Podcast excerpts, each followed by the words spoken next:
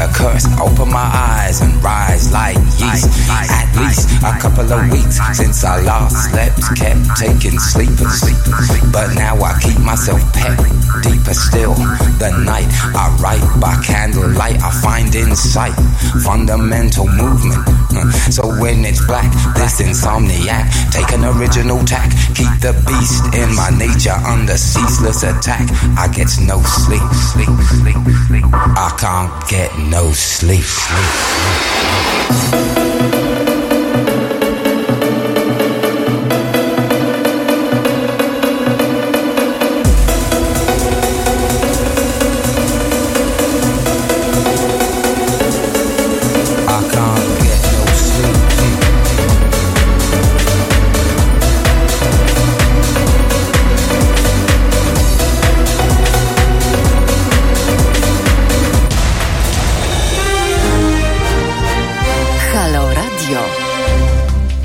Wybiła godzina 17 z Państwem. Wita się jak co poniedziałek o 17 e, Karolina Rogaska. E, moim dzisiejszym gościem jest Marcin Pawlina. Dzień dobry. Dzień dobry. E, Marcin Pawlina jest improwizatorem. Występuje w teatrze improwizacji Tysiąc Den. Zgadza się. I opowie nam dzisiaj, czym jest improwizacja, jak nam może pomóc w życiu, z czym to się w ogóle je, bo ciągle wciąż pozostaje trochę czymś takim tajemniczym e, improwizacja w Polsce, więc zapraszam do słuchania.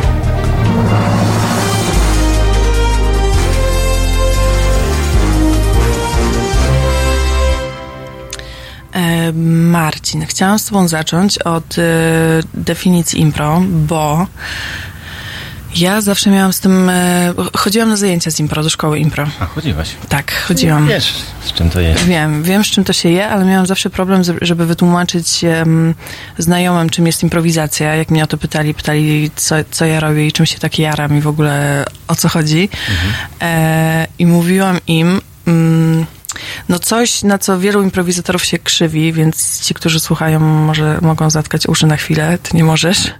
E, bo mówiłam im, że improwizacja to, żeby to jakoś na szybko wytłumaczyć, mówiłam, że to taki stand-up, tylko improwizowany. No ale to, no nie, to nie jest to. To nie jest to. To teraz e, ty możesz e, jakoś mi pomóc, będę też wiedziała w przyszłości, jak tłumaczyć. Nie jestem e, profesorem improwizacji, więc nie wiem, czy mam takie umiejętności, żeby to opowiedzieć. No, na, na pewno nie jest, improwizacja nie jest stand-upem, ponieważ stand-up jest rzeczą przygotowaną, dokładnie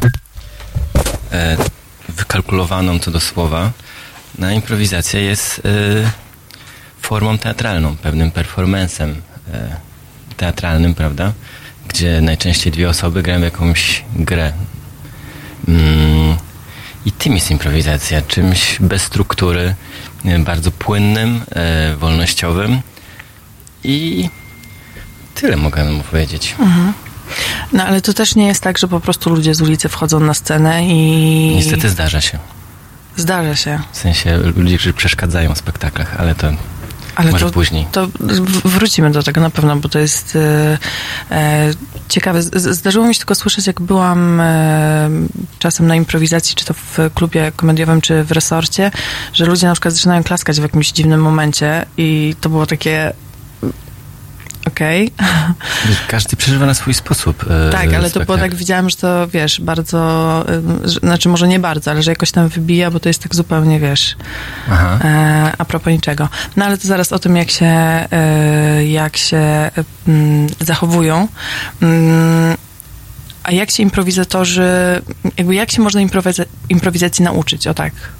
No chyba taką ścieżką jak ty, e, jaką ty miałaś i ja zresztą też bo zacząłem improwizację w warszawskiej szkole impro i tam przeszedłem przez masę leveli, potem różne warsztaty z ludźmi z całego świata i próby z własną grupą i tak lata.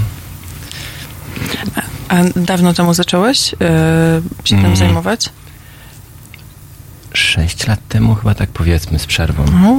O, kawał, kawał tak, czasu. To, to nie było, na początku nie było impro, bo to były warsztaty teatralne, które bazowały na scenach improwizowanych. I tam poznałem smak improwizacji. To nie było impro, tylko po prostu takie, no to było e, aktorskie narzędzie po prostu do tworzenia sztuki.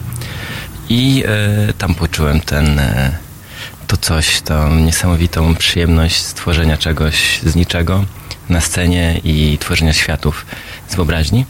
I potem szukałem tego długo, bo rok chyba, i znalazłem właśnie szkołę impro. Mhm. A um, bo mówisz, że wcześniej to były takie y, warsztaty teatralne. Czy, czy ty jesteś jakoś związany z aktorstwem w jakiś sposób, czy to była forma takiej um, hobby? Nie, to było właśnie przypadkowo. Mój y, po prostu przyjaciel zaprosił mnie na takie warsztaty. Y, jakąś metodą amerykańską, aktor studio i metodą Lee Strasberga, z tego co pamiętam, tak.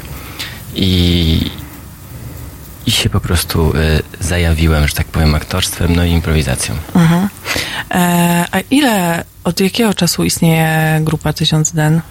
No mieliśmy czwartą rocznicę y, jakoś tam niedawno, dwa miesiące temu. Mhm. A to jest tak, że się w szkole poznaliście impro właśnie, czy... Tak, tak tam się poznaliśmy y, i zaczęliśmy się spotykać y, po warsztatach u koleżanki w mieszkaniu i tak od czterech lat, dwa razy w tygodniu się spotykamy, jesteśmy bardzo zdeterminowani i dzięki temu e, przetrwaliśmy. Mhm. Tak. A um, jesteście w tym samym składzie od początku? On troszeczkę ewoluował. Mhm. Na początku było nas trochę więcej, e, dwie osoby, trzy osoby odeszły, dwie osoby doszły. Tak. Mhm. No, u nas też po y, zajęciach było coś takiego, że się trochę taka nieformalna grupa, y, która kilkanaście osób wręcz liczyła i tam się na Facebooku zgadywaliśmy, żeby, żeby się spotykać. Y, no, jestem tą osobą, która odeszła, ale po prostu brakuje mi czasu, ale mam zamiar wrócić do impro, bo bardzo to lubię.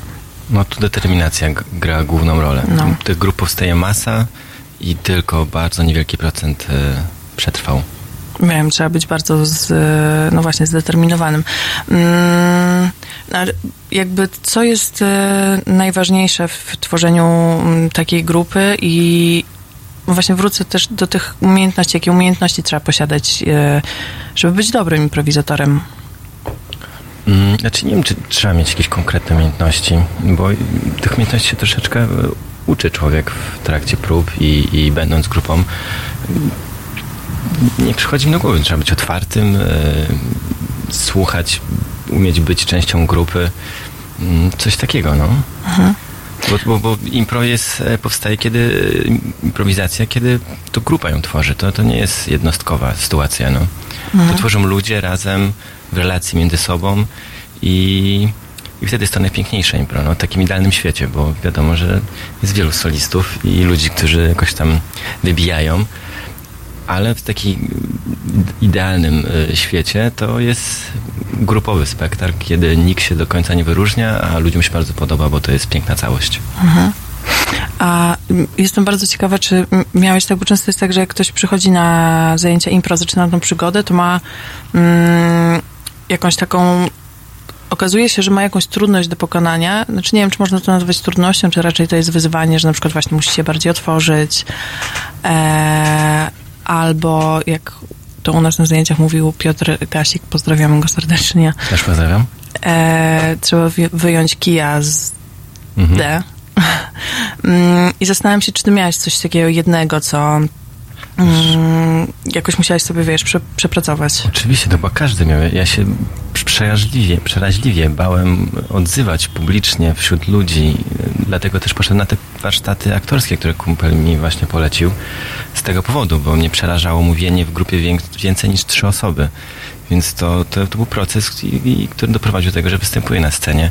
I, i, i te warsztaty jak najbardziej pomogły. One, one otwierają masę rzeczy w głowie. E, otwierają na ludzi, na, na spontaniczność, kreatywność, um, ocenianie siebie, zabicie takiego krytyka wewnętrznego. Mogę powiedzieć, że wszystkie te rzeczy e, jakby u mnie w, w ramach jakiegoś procesu e, zniwelowałem w jakimś stopniu na pewno. Aha. Więc to na pewno tak działa. Każdy oczywiście ma coś innego. Czym też też e, warsztaty nie są jakąś terapią i jak, jak absolutnie nie. Są w jakiś sposób terapeutyczne, e, bo, bo są samorozwojowe, ale to nie jest terapia i nie mhm. polecam ludziom, którzy mają jakieś problemy i chcą przez to sobie pomóc. To lepiej do specjalisty pójść.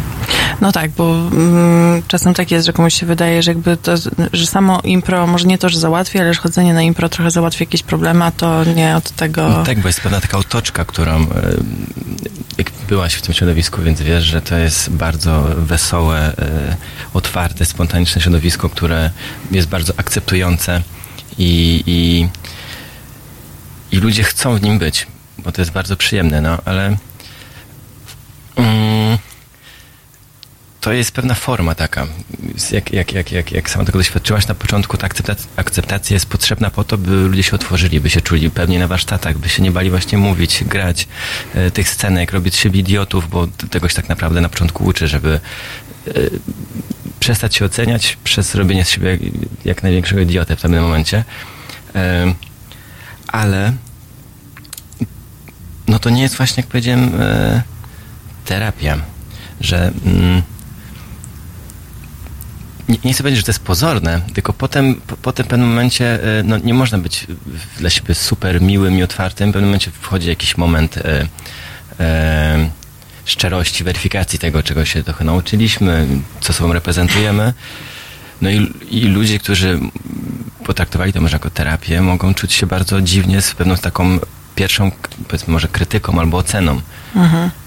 A trzeba się z tym liczyć w pewnym momencie. To, to, jest, to jest szeroki temat, no bo y, też zauważyłem, są ludzie, którzy przychodzą teraz szczególnie, ludzie, którzy dobrze wiedzą, po co przychodzą na warsztaty improwizacji. Oni chcą to robić, chcą, się, chcą tworzyć grupy, chcą występować, oni chcą tej krytyki, a część osób, i to jasno mówi, chce się po prostu bawić. I mhm. oni nie potrzebują wcale tej y, weryfikacji, tego feedbacku potem. Mhm. To jest temat rzeka. Czyli zaraz po prostu coraz więcej osób przychodzi e, z taką myślą, żeby w przyszłości grupę jakąś Ja tak zauważyłem, że tak bardziej to jest profesjonalne, że bardzo szybko to się dzieje i oni są tacy skupieni i to jest super, super rzecz. Ale tak naprawdę to się bardzo rozrosło. Jest naprawdę bardzo dużo ludzi uczy się tej improwizacji. Ja szczerze polecam, bo to jest naprawdę piękna rzecz. Nie trzeba od razu potem być e, improwizatorem, który występuje na scenie profesjonalnie, czy półprofesjonalnie, ale jako przygoda taka życiowa, to jak najbardziej. Można się pójść i e, fajnie, fajnie pobawić, a m, zaraz wrócimy do rozmowy, a teraz posłuchamy m, kawałka, o którym od kilku dni wszyscy dyskutują, prawie 4 miliony wyświetleń na YouTubie. E, toczy się dyskusja w ogóle o tym, czy tak zwane bananowe dzieci mogą robić takie kawałki, zajmować hip-hopem. Niektórzy z kolei mówią, że ten kawałek był bardzo potrzebny. E, i teraz z Państwa głośników właśnie usłyszycie ten utwór. To jest utwór Pato Inteligencja Maty. Od poniedziałku do piątku. Właściwie codziennie, bo oprócz weekendów. Środek dnia należy do Państwa i do Wojtka Krzyżaniaka. Od 15 do 17 dużo, głośno i bardzo aktualnie. www.halo.radio. Słuchaj na żywo, a potem z podcastów.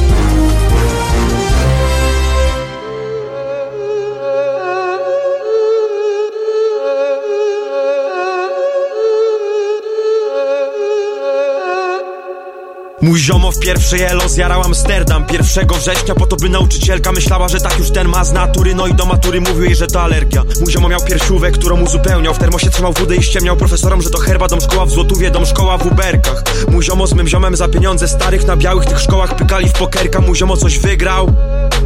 Mój ziomo coś przegrał. Mój ziomo z mym ziomem walili wiaderka Na piętnastkach, no i dwudziestkach. I wiosna za budą, a zimą, gdy zimno na dworze To kitrali się po łazienkach. Mój ziomo miał Supreme, mój ziomo miał Bape'a Mój ziomo na uro dostał te kluczyki od Merca na czarno ukry sprzątały mu penthouse. Mój ziomo chciał wypłatę starego przećpać.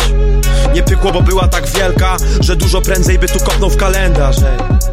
Mój ziom się powiesił w Sylwestra A ciągle pamiętam jak kradliśmy te flaszki z kerfa I jakie piliśmy na hejna o 8.20 I tak najebani na przerwach, bez przerwy o. I tak najebani na przerwach, bez przerwy. I tak najebani na lekcjach, my to pato inteligencja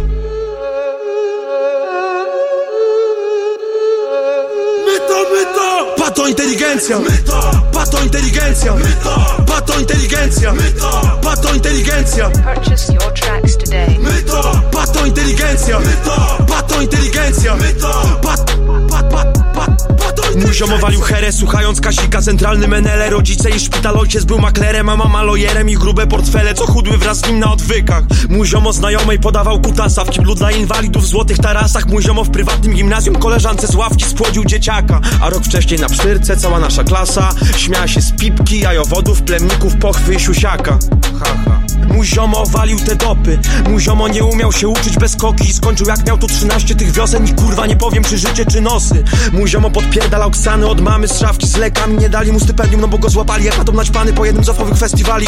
Mój ziomo miał zawsze ten czerwony pasek I zawsze miał czerwone gały. Mój ziomo z mym ziomem koleżankę z klasy Na wyjeździe szkolnym w dwa baty jebali Mój ziom na odwagę pierdolną. Trzy piwka w pubie w Londynie przed interwiu na Kingsa. Mój ziomo się dostał na Oxford a całe liceum Raz pigwa, raz wiśnia, raz czysta. Mój ziomo w Toyocie Corolli woził tu te parę baseboli i kryształ I kazał mi zmienić w tym tekście markę swego auta Żeby przed starymi tu nie było przypsa Mój ziomo bandyta, mój ziomo zoofil, ziomo artysta Mój ziomo pedofil, mój ziomo nekrofil, mój ziomo intelektualista My to pato inteligencja My to, my to! Pato inteligencja! My to! Pato inteligencja! My to! Pato inteligencja! My to! Pato inteligencja! Purchase your tracks today. My to! Pato inteligencja! My to! Pato inteligencja! My to! Pat, pat, pat! My to pato inteligencja! Katolickie przez szkola strzeżono osiedla, kurator angielski, gegra, kurator, dealerka dla sportu, nie po to by przetrwać. Szkoła kortu, dodatkowe zajęcia, korki, butelki i jelki na zdjęciach, a naś perełka w plenerkach rzucamy chujami i nie jemy mięsa. Dobrze wychowani, wciągana jest kreska w bawełnianych sweterkach, o, my to pato inteligencja! My to pato inteligencja. Wakacje pod palmą albo na językowych kępach. Opener w Sopocie i MK w apartamentach. Przy nakryciu co święta. Łosoś jazzowa kolenda. Srebrna choinka, podłoga w prezentach. Zacząłem tu robić terapy, bo miałem już kurwa tak dość tego ciepła i piękna. Zacząłem tu robić terapy, bo miałem już dość tego piękna i ciepła. A nigdy nie chciałem być biały i zawsze tu chciałem być gangsta I zawsze tu chciałem być z bloków i zawsze tu chciałem być z getta. I pierdolę mamę i tatę za te rododendrony jacuzzi trzy piętra Zacząłem tu robić terapy, bo miałem już dość tego piękna i ciepła. A nigdy nie chciałem być biały i zawsze tu chciałem być gangsta. I zawsze tu chciałem być z bloków i zawsze tu chciałem być z getta. I pierdolę mamy i tatę za to, że oddaliby mi nerki, wątroby i serca. My to pato inteligencja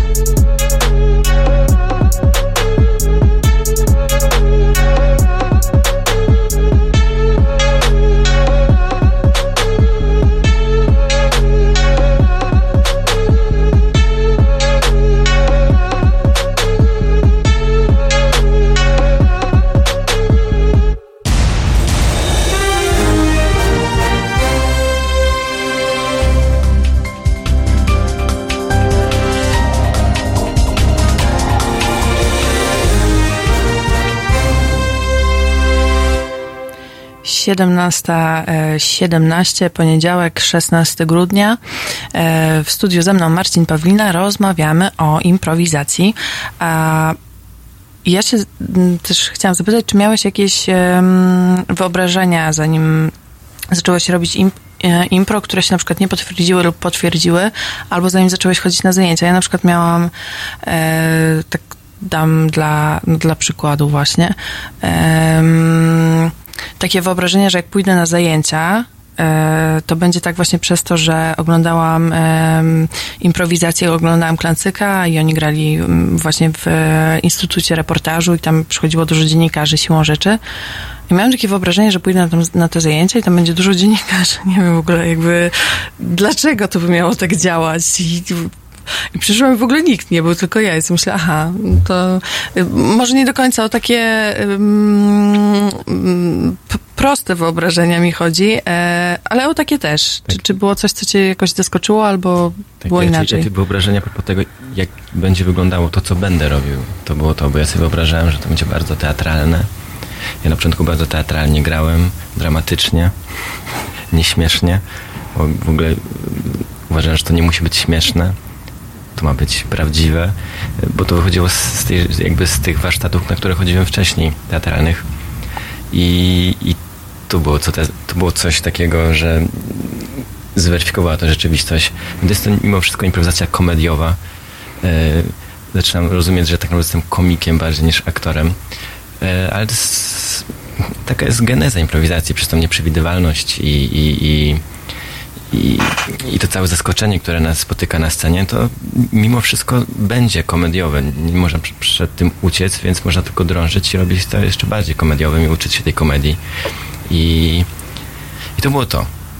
Że wyobrażałem sobie, nie wiem czemu, że to będzie bardzo dramatyczna improwizacja, a nie ujmując, na pewno są ludzie, którzy to robią, ale e, z tego, co zauważyłem, ślenie się na, tak, na taki dramatyzm e, przy robieniu e, impro wychodzi bardzo pretensjonalnie, bo tam nie ma scenariusza. Musiałoby to tak, tak perfekcyjnie zrobione, żeby to nie było pretensjonalne, żeby ta drama nie zaczynała być śmieszna właśnie. Więc e, tak, to było moje wyobrażenie. Ale mm, zdarza e, się coś takiego jak e, taki dramat improwizowany, nie? To chyba nie u nas w Polsce, ale... Mm, Pewnie tak. E, tak, ale ja nie jestem specjalistą, więc nie będę się w ogóle wypowiadał na ten temat. Dobra. Się improwizacją komediową, więc nie będę teraz brnął w jakiś Pewnie. rejonek, który nie znam. Y, y, My staramy się grać jako na przykład Tysiąc Den. y, No nie tylko śmiechem. Ja, ja przynajmniej, znaczy nie rozmawialiśmy o tym, wszyscy mamy to, że to może wzruszać. To, to, to jest cudowne, jak to wzrusza, śmieszy, trochę, trochę człowiek się przestraszy. To było właśnie naszym ho, e, Tak. Polish Horror Story, Tak. gdzie punkt wyjścia jest horror połączony z komedią, więc żeby to było straszne, trochę dziwne, więc e, wydaje mi się, że jak jest dużo tych emocji, które wyzwala spektakl, jest to pełniejsze i fajniejsze niż tylko pusty śmiech. Więc jak najbardziej staram się iść w jakieś też może, może dramatyczne, daleko powiedziane, że to dramatyczne rejony, ale jakieś takie mm, prawdziwsze i, i, i szczersze. Mm, ale mimo wszystko jest to improwizacja komediowa. A to jest tak, że na scenie właśnie mm, improwizując pojawiają się po prostu jakby naturalnie, emocjonalnie reagujesz na to, co się dzieje i potem za tym idziesz, to cię jakoś prowadzi, tak? Mhm. Jak najbardziej. A długo potem z tobą zostają te emocje po mm, skończeniu, bo wyobrażam sobie, że to jest jakoś mm, męczące. No może to nie jest maraton, ale też nawet tak fizycznie. Tak, tak, ale właśnie mm, przez to chyba, że to jest komediowy, to nie jest, nie jest aż tak głębokie. No, może zdarzają się spektakle, że scena poszła w tak prawdziwą stronę, dotknęła jakichś takich e, bliskich cząstek i grało się dosyć blisko siebie, że to w jakiś sposób zostaje, ale mm, jak powiedziałem, mimo wszystko to jest to, gramy ko- komedię, więc e, tak, zostaje często bardzo dobry humor i jesteśmy bardzo pozytywnie pobudzeni, potem nakręceni, e, przynajmniej, przy, do, po dobrym spektaklu. Więc jakieś złe rzeczy się nie, nie, nie przylepiają po spektaklach, bo, bo nie gramy takich rzeczy raczej. Ale nie, ale mogę odpowiedzieć, że jak najbardziej. Zos- Zostają ze mną bardzo fajne przeżycia, bo często wchodzę w rzeczywistość, której nigdy bym sobie nie, nie przeżyłbym i jestem jakąś postacią, którą, którą nigdy, nigdy nie, nie byłem nie, i pewnie nie będę, a gram jakimiś tam emocjami tej postaci, więc to są naprawdę super ciekawe rzeczy. I, i tak, to, to mogę powiedzieć tak, zostaje, zostaje to w pamięci jakieś emocjonalne takie przeżycie. Aha. A jak, e, e, a propos postaci, e, czy masz jakiś sposób na budowanie tych postaci, czy w ogóle jest jakiś sposób, no bo to, to trzeba jakoś dalej pociągnąć tą scenę i no ona musi być jakaś, ta postać. Mhm. Jako, mm, masa jest pewnie sposobów na, na, na budowanie. Może to być jakaś fizyczność, kiedy trzymamy się fizyczności, może to być jakiś sposób mówienia. E, ja- ja jakoś mam, na, przynajmniej ja mam tak bardzo naturalnie, jakoś wchodzę po prostu w tą postać i ją czuję ją, i ją jestem. Wiem, że wiele osób y, trzyma się w jakiś, no nie, nie chcę powiedzieć jakiś mechaniczny sposób, ale taki bardzo techniczny sposób, że to jest jakiś sposób wysławiania się, e, mi po prostu postać wchodzi. Nie potrafię tego powiedzieć, ja to bardzo lubię. To jest coś, że po prostu wchodzę w tą postać i ja nią jestem. Ja ją trzymam i ona mi raczej, raczej nie ucieka. Ale, ale z, oczywiście korzystam też z wielu technik. To jest jakiś tam punkt widzenia, że jak, jaka ta postać ma punkt widzenia i, i to są takie dosyć proste rzeczy, które się przekładają na bardzo ciekawe, że na przykład, nie wiem, ona e, lubi ogórki i, i to jest przez cały pryzmat tylko mówi, mówi tego i mimo wszystko ona potrafi być bardzo rozbudowana i mimo to, że śmieszy, to mm, może nie wydawać się o wiele głębsza niż to, co powiedziałem, że się płaskie, lubi ogórki, ale kiedy gra się ten spektakl i filtruje się całą rzeczywistość i widzi się wszędzie te ogórki, i czuje się zapach i kolor zielony i wszystko, co w twojej głowie sobie zakładasz taki filtr, to okazuje się, że można wybudować arcyśmieszną i ciekawą e, postać tylko na takim jednej rzeczy. I jest, jest masa technik e, do nauczenia się, jak, jak zbudować postać. I bardzo wa- warto z nich korzystać. No, najgorsze właśnie wyjść i nic nie mieć, a to bardzo łatwo mieć. Po prostu złapać coś, e, jakieś słowo, e, gest, ruch, e, właśnie punkt widzenia. Tak.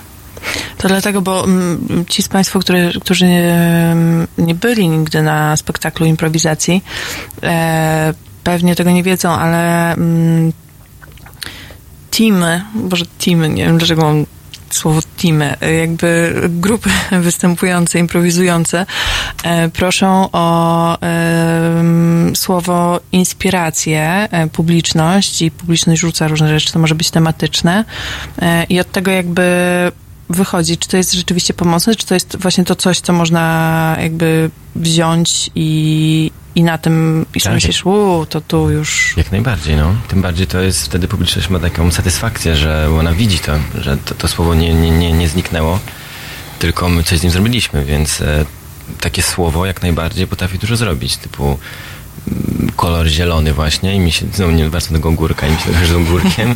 I albo, albo mówię sama zieleń i wszystko przez tą zieleń moja postać zaczyna filtrować i to jak najbardziej, e, tak, te słowa dużo dają. Chyba teraz jak pójdę na jakiś wasz, wasz spektakl, to się będę dopatrywała po prostu, czy grasz jakimiś ogórkami. Nie, bo- To- Tutaj jako przykłady, no, jak na, tak naprawdę ja bardzo tak, e, mi się postacie pojawiają w głowie, nie potrafię, nie, nie, nie, nie wiem jak to się u mnie dzieje, ale tak raptem bach i A masz jakiś taki em, rys, to znaczy, no odruchowo jako ludzie mamy tak, że wchodzimy w jakieś schematy i czy zauważyłeś u siebie coś takiego, że te, te postacie jednak są w jakimś schemacie i starasz się poza to wychodzić? tak, znaczy, e, wydaje mi się, że gram bardzo różnorodnie, ale oczywiście mam, mam, te, mam te schematy, znaczy uświadom, e, znajomi mi uświadomili, że są takie, czy to, to nie są schematy, że ja gram to samo, to jest raczej coś takiego, że koleżanka mi uświadomiła, że gram chłopców albo uczniów, albo zawsze jestem, że że jestem czyimś synem, że w spektaklach to się pojawia i tak nigdy się nad tym zastanawiałem. Mówię, o, rzeczywiście, ale jak najbardziej staram się jak najszerzej grać, ale to jest nieuniknione. Jak się gra taką bardzo dużo spektakli, to pojawiają się jakieś takie pewnie schematy w głowie, że może nie są te same postaci, ale jakiś rys, coś takiego, tak. Nie To- znam tego schematem. Ja, ja to tak, wiesz co, ja studiowałam psychologię i to jest jakieś takie określenie, które... Tak? Tak. O, widzisz. Eee, no, no to mi schematy po, tej, po tych studiach zostały jakby dzięki studia. Eee, ktoś tutaj na forum, pan Maciej Wolwowicz pyta, bo mamy tam, tam nie widać, ja tu widzę w, Mhm. tym, w komputerze. E, pyta, czy to jest improwizacja jak w spadkobiercach. No trochę Nie rozumiem pytania? E, Czy to jest improwizacja jak w Spadkobiercach, w tym takim serialu? Kojarzysz go? Tak, tak, wiele lat temu oglądałem jako chyba nastolatek. Pff, no, coś takiego. Oni też nie mieli niby tekstu. No, tylko teraz mamy to jest chyba na trochę wyższym poziomie niż wtedy mi się wydaje. Też tam bardzo fajne osoby to robiły i chyba nadal robią nie- niektóre z nich. No, coś, coś takiego. Tak. No to, mm, to jest chyba też dobry sposób, żeby tłumaczyć, bo jednak wiele osób y, kojarzy spadkobierców i... Tak, ja, ja szczerze, nie pamiętam do końca, bo było to dawno, więc ciężko mi się tylko odnieść. Wiem, że to tam były, że y, aktorzy nie wiedzieli, y, nie wiedzieli, co będą grali, ale oni też nie byli improwizatorami. To byli aktorzy, którzy musieli się w tym odnaleźć z różnym skutkiem. Ale pamiętam, że oglądałem mnie śmieszyło, więc tyle mogę powiedzieć. Sorry, ja nie wyłączyłam dźwięku. Boże. E, improwizacja, moi drodzy Państwo, również e, na antenie, a mm, teraz poimprowizuje nam e, trochę e, muzyka e, i usłyszymy utwór All Right Now.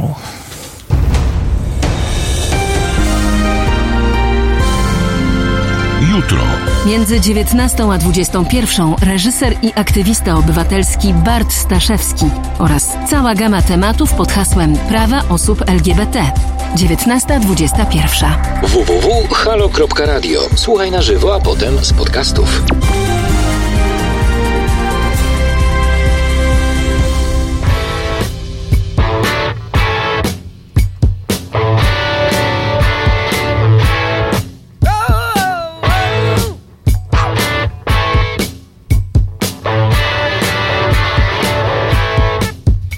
she's still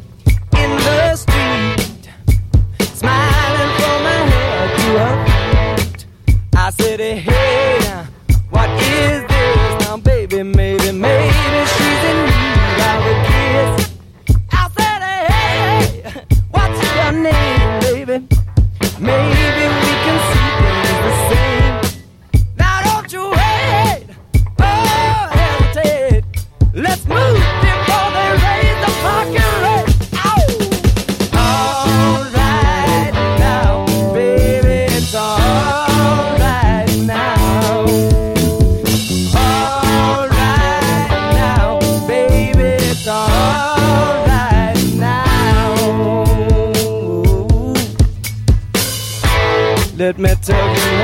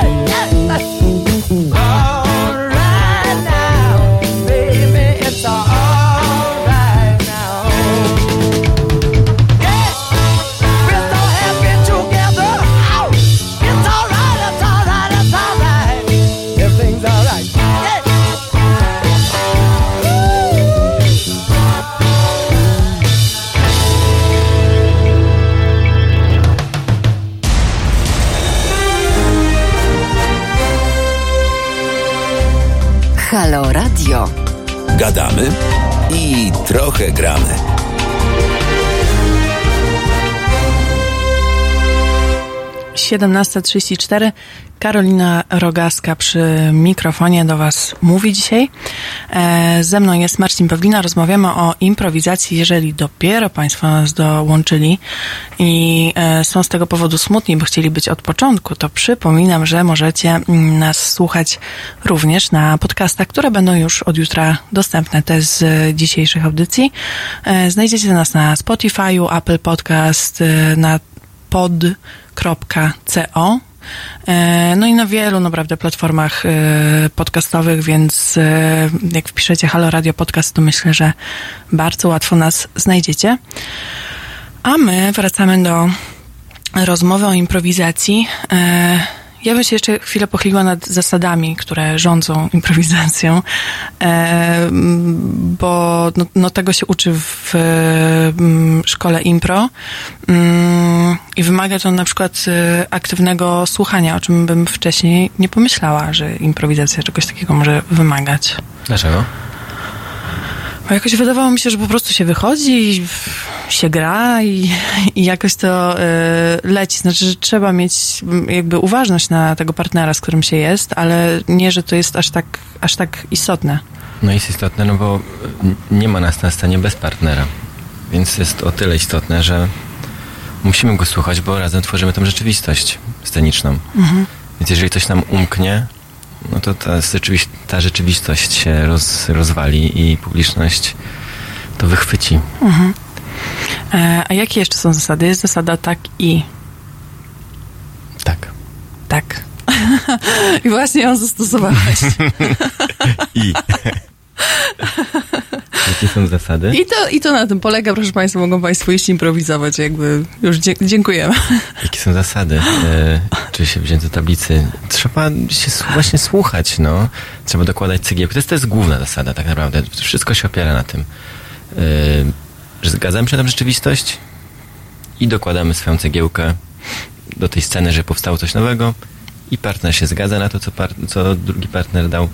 I to jest tak naprawdę najważniejsze. No. Mhm. To, jest, to jest zasada najważniejsza impro. Czyli y, nie, y, nie wykłócamy się, nie obstajemy na siłę przy swoim. Tak, tak naprawdę te zasady, jakie są, y, są potrzebne na początku, żeby łatwiej się budowało sceny, bo potem te wszystkie zasady się absolutnie łamie. To jest improwizacja, to nie ma zasad, to nie ma mieć zasad. E, Pierwsza zasada to brak zasad. Tak jest. One są po to, żeby na początku nauczyć się tworzyć, a potem wszystko można burzyć, no. E, tak. Jezu, mówiąc szczerze, nie przychodzą mi do głowy teraz żadne zasady. Mhm. Czy się jak e, na egzaminie? I nie mam odpowiedzi. Nie, nie się tak. um, a zastanawiam się, czy często się wam zdarza jako grupie, że ktoś podchodzi po, e, po spektaklu mhm. i mówi o, to było wszystko ustalone. Mieliście scenariusz. No to jest niesamowite, bo to jest, to jest najlepszy komplement, jaki e, widz może dać. On sobie nie zdaje z tego sprawy. To jest podejście, jest powiedzenie, że to było ustawiane, że mieliście to wszystko przygotowane, że to nie była improwizacja, nie mogliście tak e, szybko odpowiadać, tak szybko reagować. E, to jest po prostu mega, bo nas to strasznie śmieszy. Ten człowiek nie zdaje, nie zdaje sobie sprawy, że no jest w błędzie, bo to jest wszystko improwizowane i daje nam najlepszy komplement, bo dał się nabrać na to, że nic nie mieliśmy wcześniej. I właśnie czasem nas bardzo śmieszą e, komentarze e, na po, po spektaklach, na jakichś tam wejściówkach, czy na czymś właśnie, że e, e, udawali, że to było improwizowane, Widać, że to wszystko jest przygotowane, zbyt szybkie reakcje, zbyt szybkie rzucane teksty, e, słowo inspiracji rzucone po to, by żeby oszukać publiczność, że to, nie jest, że to nie jest improwizowane. To jest genialne, no i ocena dwa.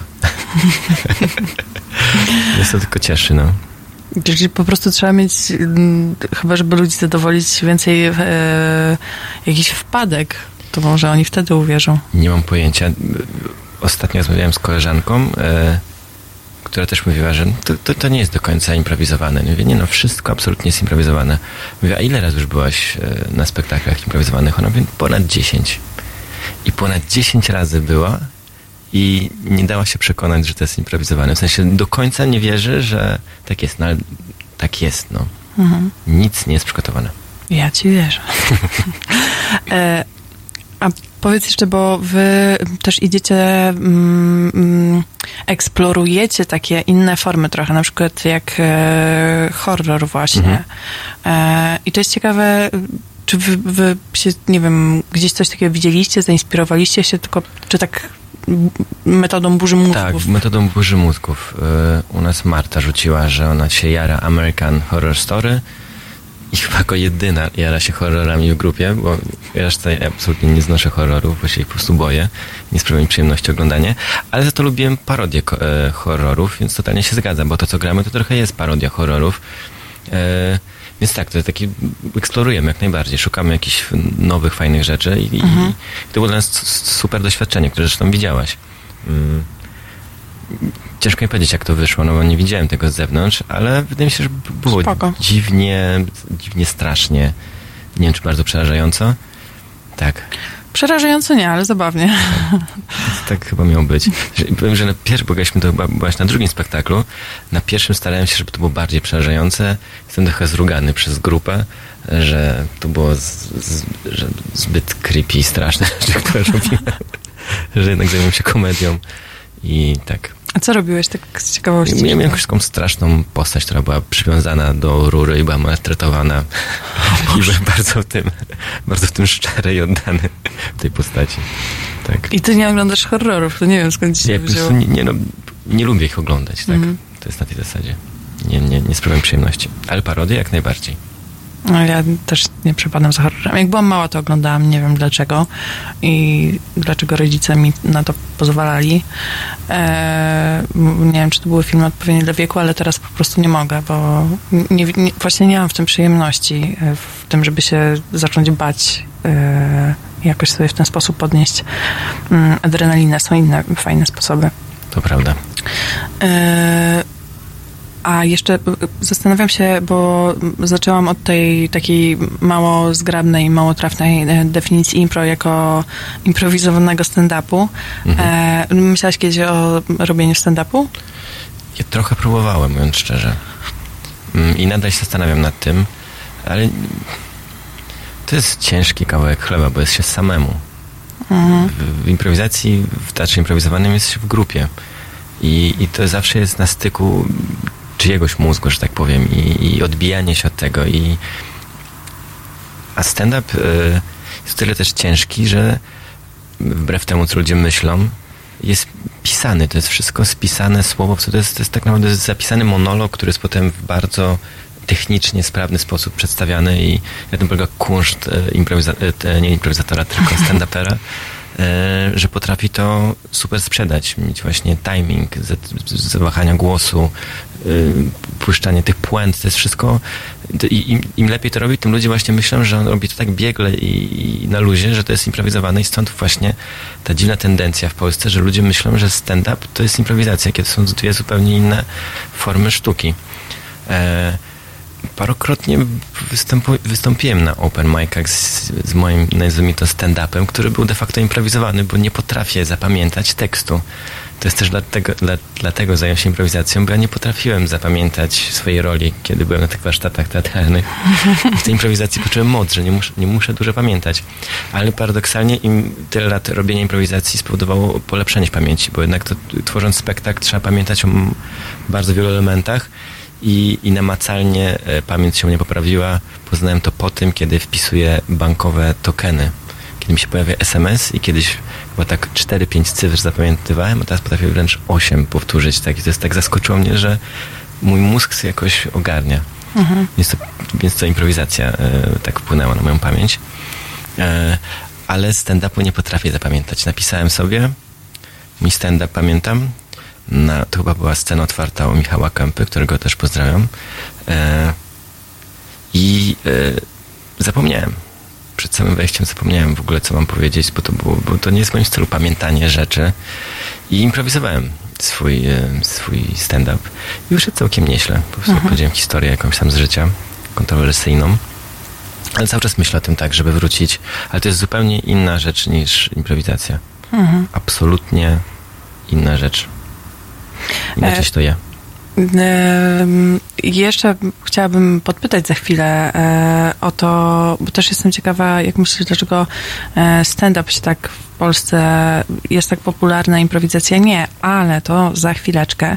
Najpierw jeszcze powiem, że jak Państwo wejdą na stronę halo.radio, do czego serdecznie zachęcam, i e, klikną w odnośnik e, wspieraj nas, to pojawiają się Państwu takie różne kafelki i w nie też można kliknąć e, i dołożyć się do tego, żeby nasze radio się e, rozwijało, żebyśmy byli coraz lepsi, e, żebyśmy też mogli więcej Państwu od e, siebie dawać, bo my przecież współtworzymy to radio, bo to jest medium e, obywatelskie, a więc serdecznie zachęcam.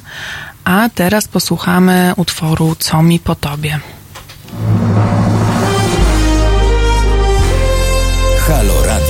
No proszę Państwa, bardzo namawiam do słuchania Halo Radia. To jest pierwsze radio obywatelskie i już bardzo ważne i bardzo istotne i tu się głównie gada, yy, ale gada się no takie mądre rzeczy, a w każdym razie prawdziwe. Agnieszka Holland. Tomasz Piątek. A ja zachęcam bardzo do wspierania Halo Radio, bo jeżeli nie będziecie go wspierać, to zniknie. www.halo.radio ukośnik SOS.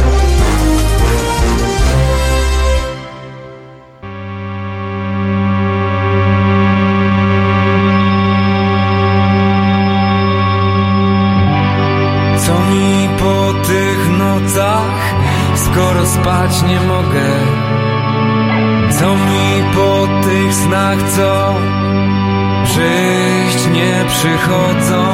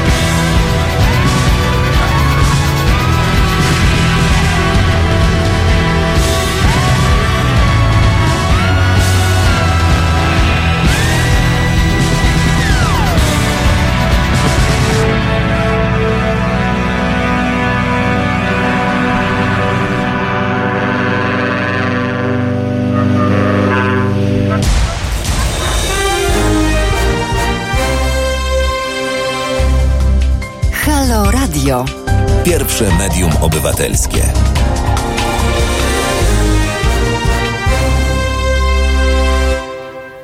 Siedemnasta pięćdziesiąt, 16 grudnia 2019 roku. Mm, Ze mną Marcin Pawlina rozmawiamy o improwizacji. E, czy zastanawiałeś się kiedyś, dlaczego e, świat istnieje? E, dlaczego e, stand-up zyskał taką popularność e, ogromną. Ja widzę też po wyświetleniach na YouTube, ale też po tym, jak te bilety się na stand-up Mhm. wyprzedają. A improwizacja jeszcze nie. Czy to jest kwestia tego, że stand-up dłużej istnieje w Polsce, czy... Hmm. Nie chcę nic odejmować stand-upowi, ale... E, ale... nie jest chyba prostszy w odbiorze. Z drugiej strony nie, improwizacja tak samo jest prosta w odbiorze. Może jest bardziej dosadny i, i taki dosadnie szczery i bezkompromisowy i, i to, to się sprzedaje. No. To- się zawsze sprzedawało. Rock and roll na początku, hip-hop, to, to, szczery przekaz zawsze, a to jest takie bardzo i kontrowersyjne. Ludzie tego chcą. Może dlatego im, improwizacja jest bardziej właśnie teatralna, chociaż to nie, nie jest, jak sama wiesz, to nie jest teatralne bardzo. To, jest, to, jest, to jest czysta komedia tak naprawdę. Więc e, ludzie nie mają co się obawiać, że się wynudzą jak w teatrze, jeżeli ktoś lubi teatru. E, ale może to ten czas, że w Polsce jeszcze właśnie improwizacja jest krótko. Chociaż stand-up wydaje mi się, że podobnie, chociaż, chociaż jakby historia stand-upu w Polsce też jakoś się były podobne rzeczy jak, jak, jak, jak stand-up, prawda? Były jakieś takie monologi ja- Sztura, czy nie wiem, Kryszaka, czy Dańca kiedyś. No to, to taki trochę był stand-up, nie? Mhm. Można tak powiedzieć. Monologi komediowe. A jak się nazywał, wejdę w słowo, taki, e, rzuciło mi się to teraz po prostu na mózg, e, który zawsze patrzył w podłogę. Kojarzysz? Takiego... Taki, ale ka- jakiś kabareciarz, o tym mówisz? Czy, czy stand-uper? Kabareciarz, ale to właśnie robiący trochę taki stand-up. Halama? Nie. Nie, nie, nie. Dobra, nieważne. Nieważne, nieważne. Nieważne. Okej, czyli e, żeby po prostu jakby ma dłuższą historię też przez to, że ci ludzie... mm, Może jest taki bardziej e, prostszy w, może w konstrukcji, no. Jest, opi- opiera, opiera się na, na, na tych punchach, na tych puentach. To jest takie często w punkt. To, jest, to zawsze śmieszy. Byłem na e, wielu stand-upach i wielu jakby tych samych materiałach. Właśnie ludzie myślą, że to jest improwizowane. No nie, to są te same rzeczy. Zawsze to, ten sam materiał danego stand-upera jest powtarzany wielo, wielo, wielokrotnie. I mimo wszystko mnie to śmieszyło za każdym razem. I to jest właśnie ten kunszt dobrych stand-uperów. Mhm. Że ten żart jest tak zbudowany, jest troszeczkę inaczej akcent, chociaż jest ten sam. Ale to jest po prostu śmieszne, to jest tak zrobione. E, no improwizacja jest nieprze- nieprzewidywalna, ale też jest śmieszna, że też mogę powiedzieć e, jakoś tak nieskromnie, że to, co robimy, nie jest słabe i, i to, to zawsze trzyma poziom. I to, co w komediowym robimy, tak samo. To, jest, to są bardzo, bardzo dobre rzeczy i one dlatego coraz większą popularność zyskują. E, nie mam pojęcia, czemu jeszcze nie, nie tak dużo jak stand-up. Czy chodzi o promocję? No, też na przykład, o, taka, taka rzecz, no. Improwizacja powstaje w jakimś takim intymnym nastroju. To jest, to jest pewna sytuacja sceniczna, gdzie to się dzieje przy współudziale publiczności. Trzeba być na tym spektaklu. E, nie da się obejrzeć spektaklu improwizowanego na YouTubie i się dobrze bawić. Nie ma takiej możliwości, bo trzeba być w tym klimacie. Trzeba dać się zaczarować. Najpierw jest rozgrzewka, Mhm. ta inspiracja, być w tym, być w tym całym sobą, bo to wtedy się wytwarza ta magia. E, a stand-up można sobie nawet puścić na słuchawkach i się śmiać, bo tam są po prostu mówione żarty i, i to jest chyba też ta różnica, no, że chyba to. No tak, Skończy tym bardziej, że w sumie właśnie to, co powiedziałeś, że stand-up jest w pewien, sposób powtarzalny, a z improwizacją jest tak, że można przyjść na spektakl y, tej samej grupy i raz się może spodobać, raz nie, bo czasem improwizator ma gorszy dzień i trochę inaczej mu wyjdzie i to jest takie mniej do, do określone. I rzeczywiście też to, co powiedziałeś, że nie da się obejrzeć. Ja mm, miałam występ y, tam po skończeniu zerówki, po skończeniu A1 e, i po A1 chyba moja siostra kawałek nagrała i ja to tam komuś puszczałam i było takie aha, aha, nie no, fajnie, fajnie. Mm. E, więc tak, to trzeba być, To trzeba żeby, przeżyć, tak. bo to jest przeżycie takie, że się prostu w tym jest. Nie wiem, jak dobry byłby spektakl, naprawdę taki, że publiczność umiera ze śmiechu, 200 osób umiera ze śmiechu, jest to nagrane, a jak się to komuś puści, to będzie śmieszyło w, w 75% mniej. To jest taka magia spektaklu. Po prostu nie, trzeba tam być, żeby to przeżyć, dlatego zapraszam na spektakle. Tak, zapraszamy e, bardzo serdecznie do e, klubu komediowego. E, bardzo Ci dziękuję. Jeszcze za- chciałem zaprosić na nasz spektakl. Mhm. Zaproś. Na spektakl Niespodziankę. To będzie 5 e, stycznia w klubie komediowym Teatr Improwizacji 1000 Den. Nie podam tytułu, bo to jest spektakl Niespodzianka o godzinie 16. I zapraszam na stronę naszą facebookową Teatr Improwizacji 1000 Den i nasz, nasz Instagram. 5 stycznia to jest niedziela? To jest niedziela o 16. Niedziela o Taka 16. Ciekawa popołudniowa godzina. E, takie spektakle są teraz komediowym i są bardzo popularne i są bardzo przyjemne w takiej godzinie popołudniowej. Po obiadku. Tak, po obiadku można przyjść i to jest bardzo fajny czas. Super. E, no, to ja też Państwa bardzo zapraszam. Ja w ogóle zapraszam do odkrywania impro, bo to jest taka magia, że e, czapki z głów. E, a teraz e, zaśpiewa dla Was Daria Zawiałów, Malinowy Chruśniak.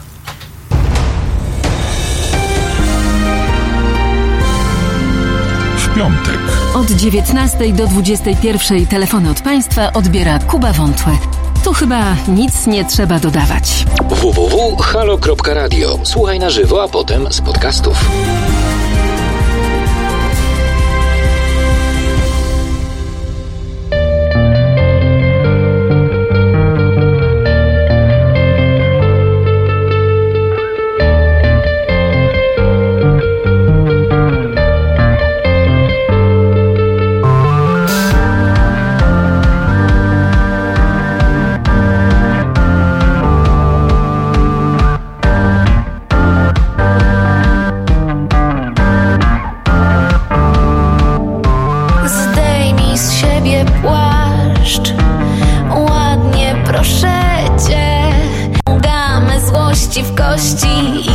Poczuć z tobą tlen.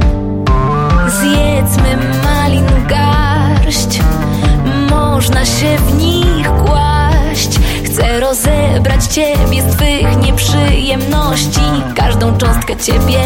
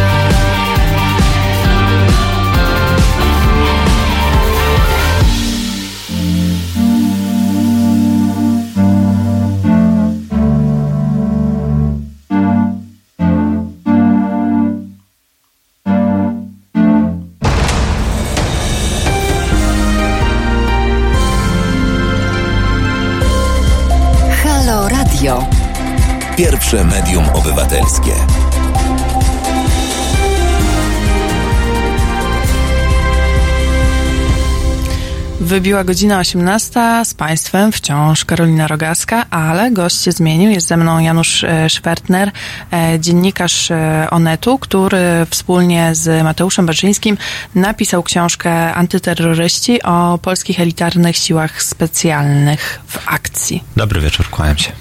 Dobry wieczór.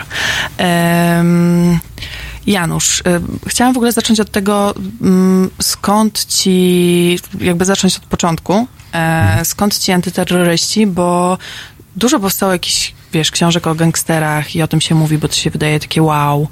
E, a ci antyterroryści, przynajmniej tak mi się wydaje, że w takim em, społecznym odbiorze kojarzą się po prostu z osiłkami, którzy mm, wbiegają, mają coś zrobić, robią to i do widzenia.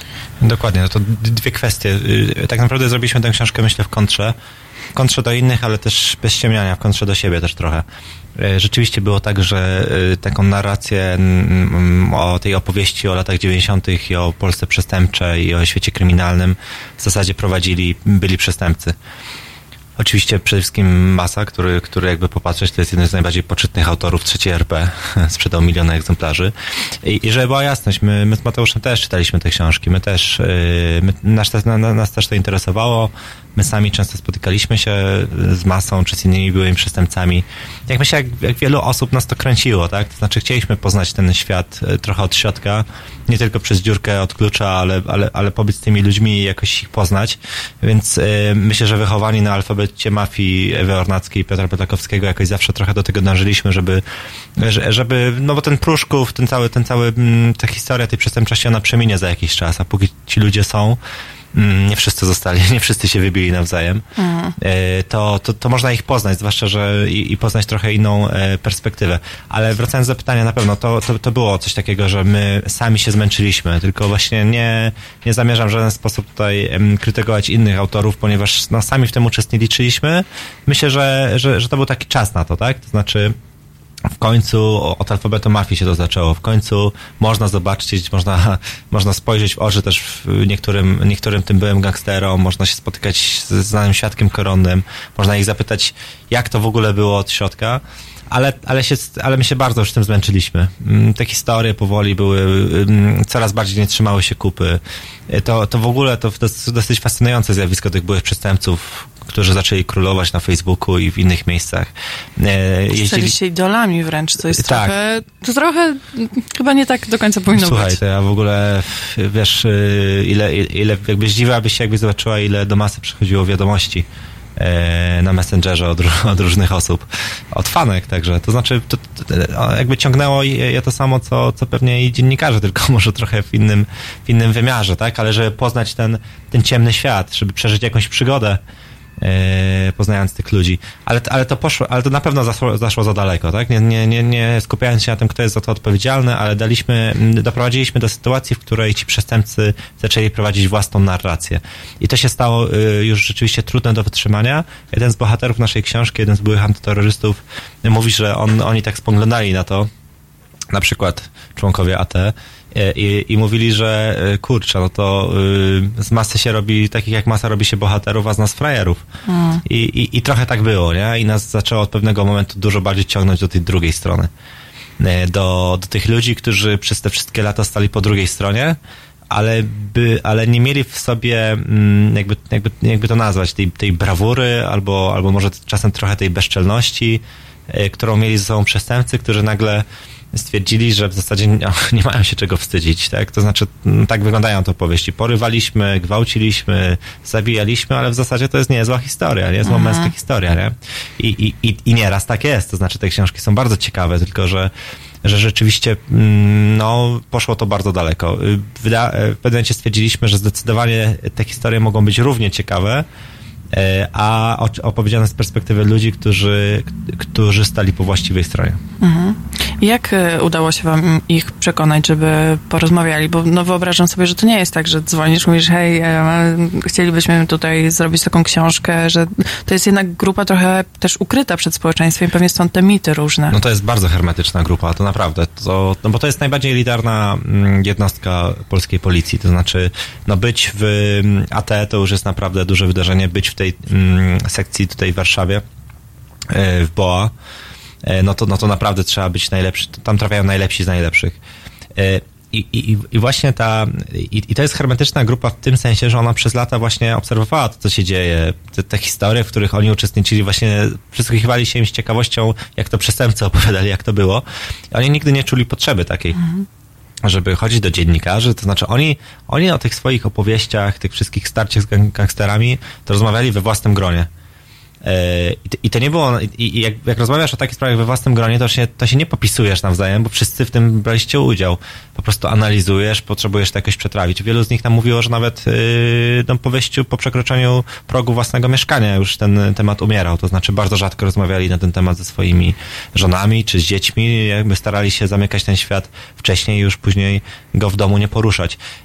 E, i, i to jest, to, ja, zauważyłem, byłem bardzo zaskoczony tym, jakie, jakie w zasadzie dwie cechy w tej chwili mi się najbardziej kojarzą z antyterrorystami. Może to przez to, że ja w tej chwili lepiej ich znam niż z tych, bo każdy ich trochę zna z tych Mhm. jakby obrazków, gdzie oni wbijają w, w 15 chłopa w kominiarkach, ale ja ich znam po prostu jak po tych, po tych serii rozmów, tak, jak, jak, jak zwyczajnych ludzi. E, No to no, skromność i pokora, no serio, to są dwie cechy, bo, bo to jest, to być może ja też to tak bardzo zauważam, e, gdy konfrontuję to z opowieściami Mhm. byłych przestępców, gdzie jest taka bardzo duża pewność siebie, gdzie przestępcy się bardzo, bardzo, y, oni szybko bardzo wyczuwają, jak dziennikarz spija im z ust, nie? Jest, jest zachwycony, Jezus, to tak było, to naprawdę, nie? A, a, a policjanci generalnie, czy policjanci kryminalni, którzy byli w tym syfie od drugiej strony, którzy, którzy no, wiedzą, jak to wyglądało naprawdę, którzy nie kupują sobie fajnych historii o porwaniach, tak? Tylko widzą, mm, widzieli tam dramat ludzi i tak dalej, no to, no, no, no, no, to, no to są zupełnie inni, ale rzeczywiście to są ludzie, którzy, którzy są bardzo pokorni wobec swojej pracy, e, wobec, te, wobec pewnych zasad. E, Myślę, że bardzo nie chcieliby, żeby mm, em, że, że, żeby przegiąć, żeby nagle się okazało, że chodzą po wszystkich mediach i, i w każdym medium mamy jakiegoś antyterrorystę, który opowiada, jak to, jak, jak, jak to fajnie było ganiać się z tymi przestępcami, tak? To Mhm. znaczy oni, żeby było jasność, oni uważają, że tak było, to znaczy oni kochają swoją pracę, oni, oni, dla nich to była pasja gonić po, po, tych, po tych bandytach, ale niekoniecznie, ale trochę się czuliby zażenowani, gdyby mieli wychodzić i ciągle o tym opowiadać. Z całym szacunkiem do Jerzego Ziewulskiego, który, którego bardzo szanuję, jest su- su- super gościem, ale to w zasadzie on był taką wizytówką. Jak był antyterrorysta, zawsze jak się za, zapraszało, to było wiadomo, że jest Mhm. Jerzy Dziewulski, nie? Ale, ale, ale ci pozostali byli gdzieś w cieniu. A jeszcze tylko dodam, jeśli pozwolisz, bo zaczęłaś od tego, że... Mm, że to są ludzie właśnie, którzy mają te kominiarki i których mało wiadomo. Tak, tak. My też się dlatego za to wzięliśmy, bo my sami sporo już pisaliśmy o policji i poznaliśmy bardzo dużo policjantów kryminalnych. No to są zawsze tacy policjanci operacyjni, którzy najbardziej ciekawią dziennikarzy, no bo oni rozpracowywali Mhm. grupy, oni, oni znali znanych przestępców, oni, oni wiedzieli o, wielu, wielu rzeczach, o których opinia publiczna nigdy się nie dowiedziała. Bardzo często opowiadają też takie historie, których niestety nie pozwalają publikować, ale, ale generalnie wtedy jakoś yy, wsiąkasz w ten świat trochę lepiej. E, ale obaj z Mateuszem mieliśmy w zasadzie taki stereotyp w głowie antyterrorysty, że to jest no pewnie taki, jaki ty możesz mieć podobny, bo jaki masz? Kominiarka na głowie, Kominiarka na głowie, przypakowany. Rosły chłop. Tak, sprawny, jeśli chodzi o ym, fizyczność, ale niekoniecznie muszący się wykazywać jakimś wysokim intelektem, bo po prostu przychodzi i wykonuje zadanie. Dokładnie, że to, dokładnie, że w zasadzie no po co jakiś wielki intelekt trzeba wyważyć drzwi, nie? I my też, i my też coś takiego mieliśmy, no oczywiście o, no jest kompletnie inaczej. Y, Już, już nie pamiętam tych statystyk, mieliśmy wieczór autorski, to był z nami Krzysiek Sawiński, czyli wiceszef dzisiaj y, BOA. Wybitny antyterrorysta, facet, który, który podczas strzelaniny w Magdalence, to jak słuchaliśmy, to jakoś aż nam się nie chciało wierzyć, bo jak poznajesz człowieka, który siedzi za biurkiem, oczywiście wygląda tak, jakbym chciał kiedykolwiek ja wyglądać, ale, ym, ale y, poznajesz go trochę z innej perspektywy, a potem się dowiadujesz, y, jakie rzeczy wy- wyczyniał w pozytywnym sensie w trakcie strzelaniny w Magdalence, aż trochę nie wierzę, że to jest ta e, osoba, ale on mówił takie, on przywołał takie statystyki, tam jest kilku doktorów dzisiaj w jednostce AT. No, większość to w ogóle skończyła studia wyższe. Mhm. Mm, ale przede wszystkim... Co, jest też profesor, znaczy już chyba... W ogóle szef, szefem, szefem jednostki antyterrorystycznej był kiedyś profesor Mhm. Kuba Jałuszyński. Nie, No to są, to są nie, nie, niezwykle inteligentni ludzie, ale jak już troszeczkę porozmawiasz z nimi nawet o tych konkretnych akcjach, które wykonują, to jednak są no tak e, akcje jednak kombinacyjne, akcje, które wymagają myślenia, które mają mnóstwo zwrotów akcji. E, Poza tym to są ludzie, którzy, to, to jest taki trochę paradoks, który zauważyliśmy. E, To jest praca, która, do której trafiają indywidualiści, którzy natychmiast po przyjściu do jednostki muszą przestać być indywidualistami. Dziwna trochę sytuacja, bo trafiają tam najlepsi z najlepszych, czyli którzy, ludzie, którzy się zawsze wyróżniali. Jeśli ktoś z nich, nie wiem, świetnie pływał, to pewnie najlepiej pływał. Być może w czymś innym był słabszy, ale tam trafiają tacy, tacy raczej najlepsi, tak, którzy się bardzo wyróżniali. A natychmiast okazuje się, że nikt nie zrobi tam porządnej kariery i nikt nam nie zagrzeje miejsca na dłużej, jeśli, jeśli jest takim Johnem Rambo. Bo kompletnie to wtedy nie idzie. Jeśli masz ten dziesięcioosobowy zespół i trzeba powstrzymać totalnie nieobliczalnych y, kolesi, no to waszą siłą jest współpraca, pokora i, i działanie zaskoczenia. Więc y, jednostka AT żywi się indywidualistami i natychmiast tępi w nich ten indywidualizm. Piękne, piękne zdanie. E, I tym pięknym zdaniem przejdziemy do muzyki Crazy Love. Halo Radio. Cześć, nazywam się Janusz Panasewicz, wspieram Medium Obywatelskie. Fundacja Obywatelska zbiera kasę po prostu na to medium. Chcemy być wolni od polityki, od y, słupków oglądalności, od cenzury, od walki o y, jakieś tam polityczne wybory przed każdymi wyborami, obiecanki, cacanki, te wszystkie rzeczy, które nas po prostu złoszczą. Rozmawiajmy o nas, o naszych sprawach, o ważnych sprawach. Ja co miesiąc wspieram to i będę wspierał finansowo media, które są niezależne. I Kuba Wątły, który to gwarantuje, obserwuję go od lat, jest oczywiście bardzo bezpośredni. Czasami doprowadza ludzi do szału, jest bezkompromisowy, ale jest on sam w sobie jedyny, niepowtarzalny i po prostu ja mu ufam i zachęcam was do tego. Wspierajcie Medium Obywatelskie. Jestem z wami. www.halo.radio ukośnik SOS. I can hear her heartbeat from a thousand miles. Yeah, the heavens open every time she smiles. And when I come to her, that's where I belong. Yet I run into her like a river song. She gave me love, love, love, love, crazy love. She gave me love, love, love, love, crazy love. She got a fine sense of humor when I'm feeling low down. Yeah, when I come to her when the sun goes down. Take away my trouble, take away my grief, take away my heartache in a night like a thief. She gave me love, love, love, love, crazy love. She gave me love, love, love, love, crazy love. Yeah,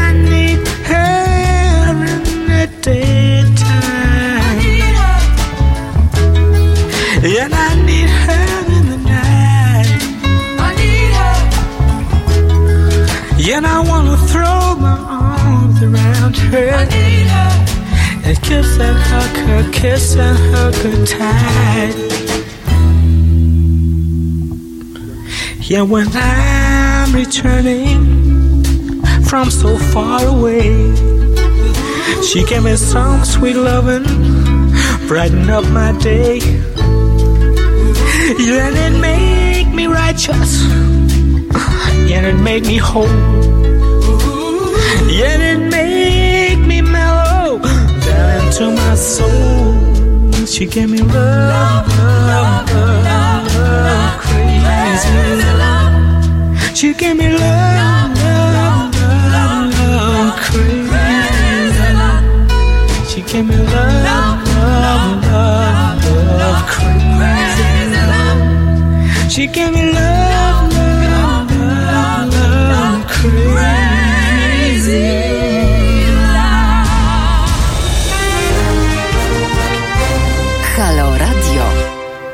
Godzina 18.16 wybiła, jest 16 grudnia, a ze mną w studiu Janusz Szwerdner. E, Rozmawiamy o książce, którą stworzył e, wspólnie z Mateuszem e, Baczyńskim, a która traktuje o antyterrorystach.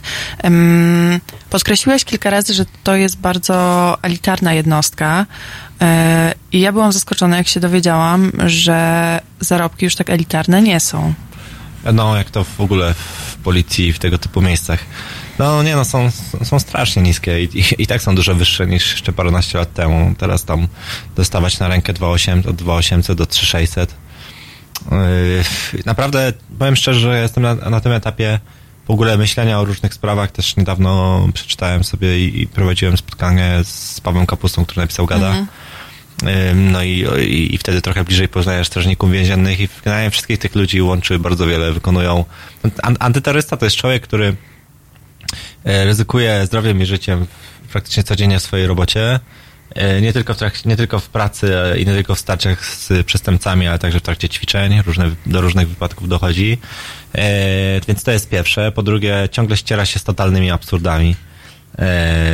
My, my sporo tych absurdów opisaliśmy w tej książce, które dotyczą antyterrorystów w całej Polsce i te warunki, w których pracują, no, ciągle nie odpowiadają temu, co powinno się dziać w XXI No ja wieku. zapamiętam coś takiego, że była sytuacja, w której mieli po jednej jednostce broni na osobę i jak tego zabrakło, to jakby byli Tak, tak. To, Bez. jest, to, to, ta, to taka sytuacja zdarzyła się w jednym pododdziale.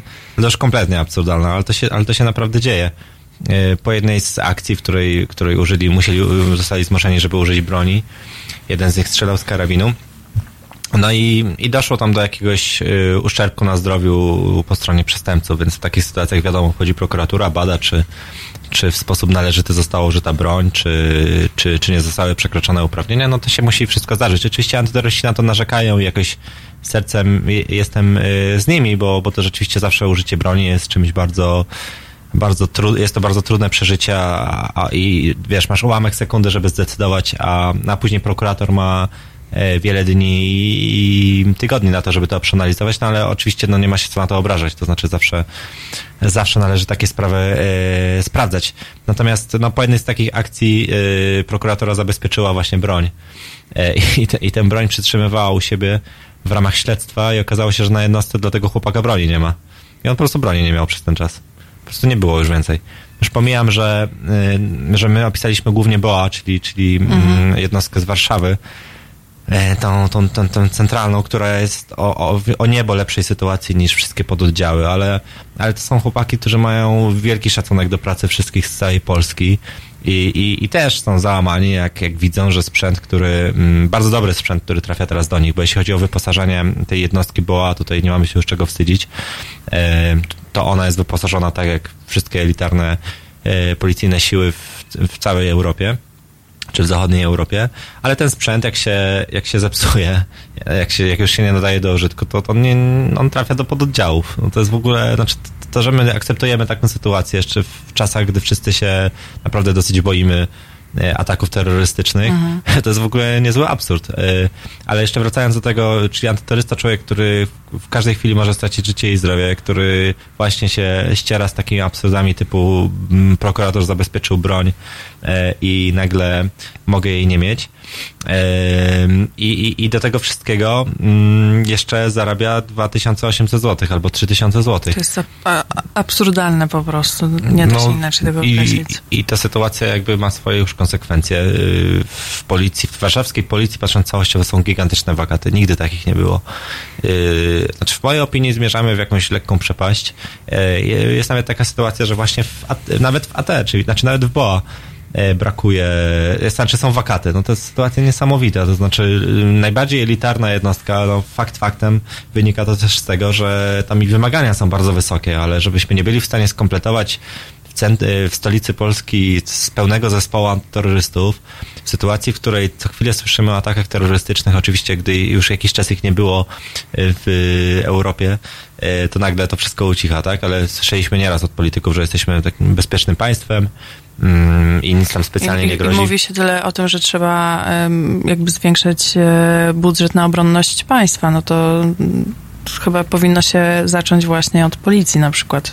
No tak, no, no zdecydowanie, zwłaszcza jak mamy taki odwrót od, od, y, od policji i, i mamy takie gigantyczne wakaty. Yy, ale tak, no to jest sytuacja nie do, nie do pozazdroszczenia dla jednostki AT i tak się zastanawiam, bo właśnie do tych samych myśli mm, doszliśmy ostatnio z Pawłem Kapustą, mówiliśmy o strażnikach więziennych. No zarobki tak samo beznadziejna, praca, praca totalnie koszmarna. Mm, Bycie strażnikiem więziennym to naprawdę trzeba mieć sobie dużo pasji, żeby za, te, za takie pieniądze pracować e, i, i, i, i nie zwariować po prostu. E, no, tak naprawdę jedynym, co trzyma dzisiaj antyterrorystów w tej pracy jest pasja. Mhm. I my tak naprawdę swoją ten, ten element obronności opieramy na tym, że zawsze znajdują się fascynaci i, i, i, i ludzie, którzy tę robotę kochają. Um, umówmy się, to są ludzie, którzy doskonale by sobie dali radę gdzieś indziej, na rynku prywatnym. Każda, uwierzcie mi, że każda firma ochroniarska wzięłaby z pocałowaniem ręki nie tylko y, ludzi tak świetnie przygotowanych, z takim, potrafiącym zrobić takie rozpoznanie, y, z taką mm, precyzją, siłą w działaniu, tak? E, No oni na szczęście wszyscy są niesamowite, niesamowite szkolenia mają też e, do tego, żeby zostać tym antyterrorystą. E, nie tylko jakieś skoki na spadochronie też ćwiczą, tak? No oni w, zasadzie, oni w zasadzie wszystko, nie? Bo tam masz bardzo Prowadzenie dużo... pociągu. Też, no oni w zasadzie są No. od wszystkiego. Te, te historie z tymi mm, pociągami to jeszcze też sięgają lat y, tam 80. i Mhm. początków y, jednostki. Opisujemy tutaj trochę pana y, Edwarda Misztala. Jest taki legendarny w ogóle Mhm. założyciel e, założyciel jednostki AT w Polsce. On w ogóle twórca w ogóle całego systemu polskich antyterrorystów. Facet To ten, legenda który absolutny. kazał do siebie wchodzić przez e, Przez okno. okno, tak, tak. Trzeba było się wspinać na pierwsze piętro, żeby w ogóle wejść do swojego szefa. E, bywało też tak, że wszystkich sadzał w helikopter, na przykład wysadzał gdzieś po drugiej stronie Polski i kazał im wracać na jednostkę bez niczego. Chłopaki tam kradli rowery po drodze, żeby jakoś wrócić.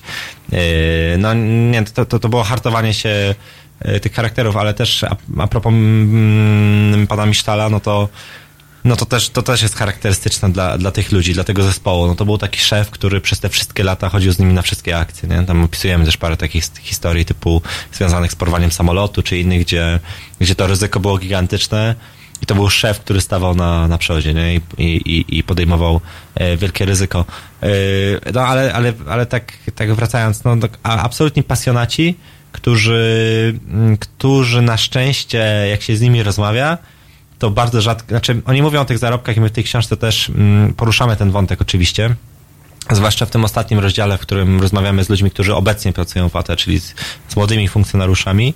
Yy, ale, mm, ale tak, tak, tak. To jeśli chodzi o, o, o kasę, no to w zasadzie na szczęście mówią tak, że w sumie to może i dużo nie zarabiamy, ale znajdźcie mi kogoś innego, kto dostaje pieniądze za, tak, za, za taki fajny zawód i za pasję, nie? To znaczy, bo my sobie tu możemy poskakać spadochronem za darmo, możemy sobie postrzelać za darmo, normalnie to dużo kosztuje, możemy sobie tutaj popływać, możemy różne ćwiczenia na wysokościach, nie? Ich to po prostu bardzo kręci, tak? Mm, no, to są ludzie, którzy jeśli by chcieli realizować tę pasję, to można powiedzieć, tak? Jeśli by chcieli realizować tę pasję w takim zakresie, jak robią to w jednostce AT, no to by musieli wydać na to fortunę, więc w tym sensie państwo przynajmniej, przynajmniej im e, to mm, zapewnia. E, No ale natomiast- mogą zginąć w każdym tak, momencie, tak, tak, no. na dobrą sprawę. Mm, Oczy, oczywiście, tak. Znaczy to w ogóle to, adrenalina jest tutaj nieodłącznym też, też elementem w tej robocie. Y, Ja też, ja też pamiętam, jak jeden z nich tam opowiadał, jak już odszedł i był na emeryturze i, i właśnie w jakichś wiadomościach leciała informacja, że jeden z, że był wypadek na, na, w trakcie ćwiczeń, w trakcie strzelania. E, już, już nie pamiętam, czy ktoś był poważnie ranny, czy, czy, czy to skończyło się bardziej e, tragicznie, e, ale pamiętam, chyba, chyba, chyba doszło do jakiegoś poranienia, na szczęście nie, nieśmiertelnego. I, I ona mu opowiadał, że siedzą przed telewizorem z żoną i, i ta żona zszokowana, nie? Pyta się, ale co to, wystrzelacie prawdziwą amunicję w trakcie ćwiczeń? On, a tak, no nie mówiłem ci, nie? Przez tam 20 lat służby. E, więc, e, no tak, tak, w trakcie ćwiczeń dochodzi do, do całkiem niedawno doszło też do do, do kolejnego takiego wypadku. No ale to jest, to jest prawdę mówiąc taka robota, też, też, też pytaliśmy często o ten strach, jednak no, no, to, no to jest, mm, znaczy my sobie też zdaliśmy sprawę, że to jest y, ten zawód, co do którego możemy spokojnie użyć takiego sloganu naj, najniebezpieczniejszy zawód w Polsce. To jest autentycznie najniebezpieczniejszy zawód w Polsce. Już po prostu gorzej niż na, niż po prostu być na dyżurze, w którym w każdej chwili może zostać e, wezwana do, do grupy przestępczej, która nie wiadomo czy nie jest przygotowana. No opisujemy też jakby tą najbardziej tragiczną noc y, w Magdalence, tak? No, no ona w zasadzie mówi wszystko i, i, i wtedy też ci ludzie sobie przypominają, że dobra, jesteśmy świetnie przygotowani, mamy team, zwykle wchodzimy do jednego czy dwóch kolesi w, w osób 12, więc mamy absolutną przewagę, jesteśmy niby spokojni, ale y, tak naprawdę chociażby ta Magdalenkowa noc przypomniała, że nie jesteśmy niezniszczalni, bo Oni też są przygotowani, ta druga strona. ta druga strona nieraz też jest przygotowana. Przede wszystkim ta druga strona często jest szalona, nieobliczalna, gotowa na wszystko. No, no, hi, historia, historia sprzed, sprzed paru lat, gdy ktoś obrabował bankomat, okazało się, że ma ze sobą kałasznikowa. E, Tam zginął jeden z antyterrorystów. E, No to są sytuacje kompletnie nie do przewidzenia. Ale je, je, jeszcze y, jedno słowo a propos tych, tych problemów, o których mówiliśmy, o tych, tych pieniędzy. To też tak, my, my, bo jeszcze na początku zapytałaś, jakim cudem udało nam się ich przekonać, Mhm. jak w ogóle do nich trafić. To, to oczywiście nie było takie proste właśnie przez to, że są tacy hermetyczni i nieskorzy do tego, żeby opisywać fajną oto historię, jak to, jak to ganialiśmy za manetami, ale to, ale to był argument, który nam bardzo pomógł. Znaczy, może jesteście tak bardzo elitarni, że i tak bardzo schowani, że aż po prostu wszyscy zapomnieli o was. Nie? Po prostu tak, tak bardzo nie, nie da się nic przeczytać o, o antyterrorystach, tak bardzo nie da się pozna, poznać waszego punktu widzenia, tak bardzo nikt nie zna waszych twarzy i tak bardzo nikt nie wie, kto się chowa za tymi czarnymi kominiar- kominiarkami, że może po prostu wy jesteście, jesteście gdzieś tam na szarym końcu i może rzeczywiście tutaj wszyscy e, rozmawiamy o tym, że jest bardzo niebezpieczne są czasy terroryzmu, ale w zasadzie nikt, nikt jakoś teraz sobie zor- zorientowałem się, że nikt jakoś równocześnie nie poruszał wątku Nie. sytuacji polskiego, polskich antyterrorystów. No i, używaliśmy tego argumentu i, i, i przekonywaliśmy, że może to jest pora, żeby, żeby gdzieś się wypowiedzieć, żebyście mieli takie, taką swoją też książkę, w której e, opowiecie też o tych problemach, bez, bez ściemy, bez lukrowania.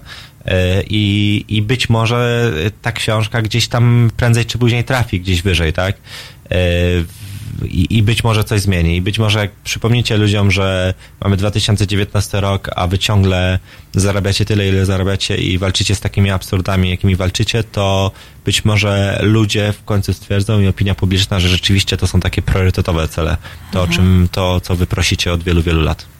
No tak, no bo to, żeby empa- móc empatyzować e, z nimi, to jednak trzeba ich trochę poznać. Jak byli tylko ukryci za tymi kominiarkami, to, e, to trochę nie było e, możliwości po prostu.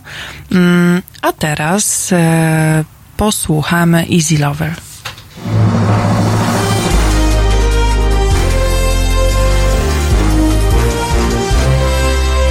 Dzień dobry, nazywam się Kuba Wątły. Jestem pomysłodawcą projektu Halo Radia, pierwszego w Polsce w pełni profesjonalnego medium dla obywateli. Dla niektórych z Państwa jestem też ojcem dyrektorem, chyba dlatego, że czasami udzielam się w naszych programach nagle i z zaskoczenia. I dobrze, wszak dobre toruńskie wzorce są zawsze w cenie. No, poza tym jednym. Pan Rydzyk gromadzi pieniądze, by nas dzielić i z czasem doprowadzić do wojny domowej na tle religijnym. My prosimy natomiast Państwa o wsparcie, by móc z Wami rozmawiać, by wspólnie się uczyć, by tolerancję zastąpiła akceptacja.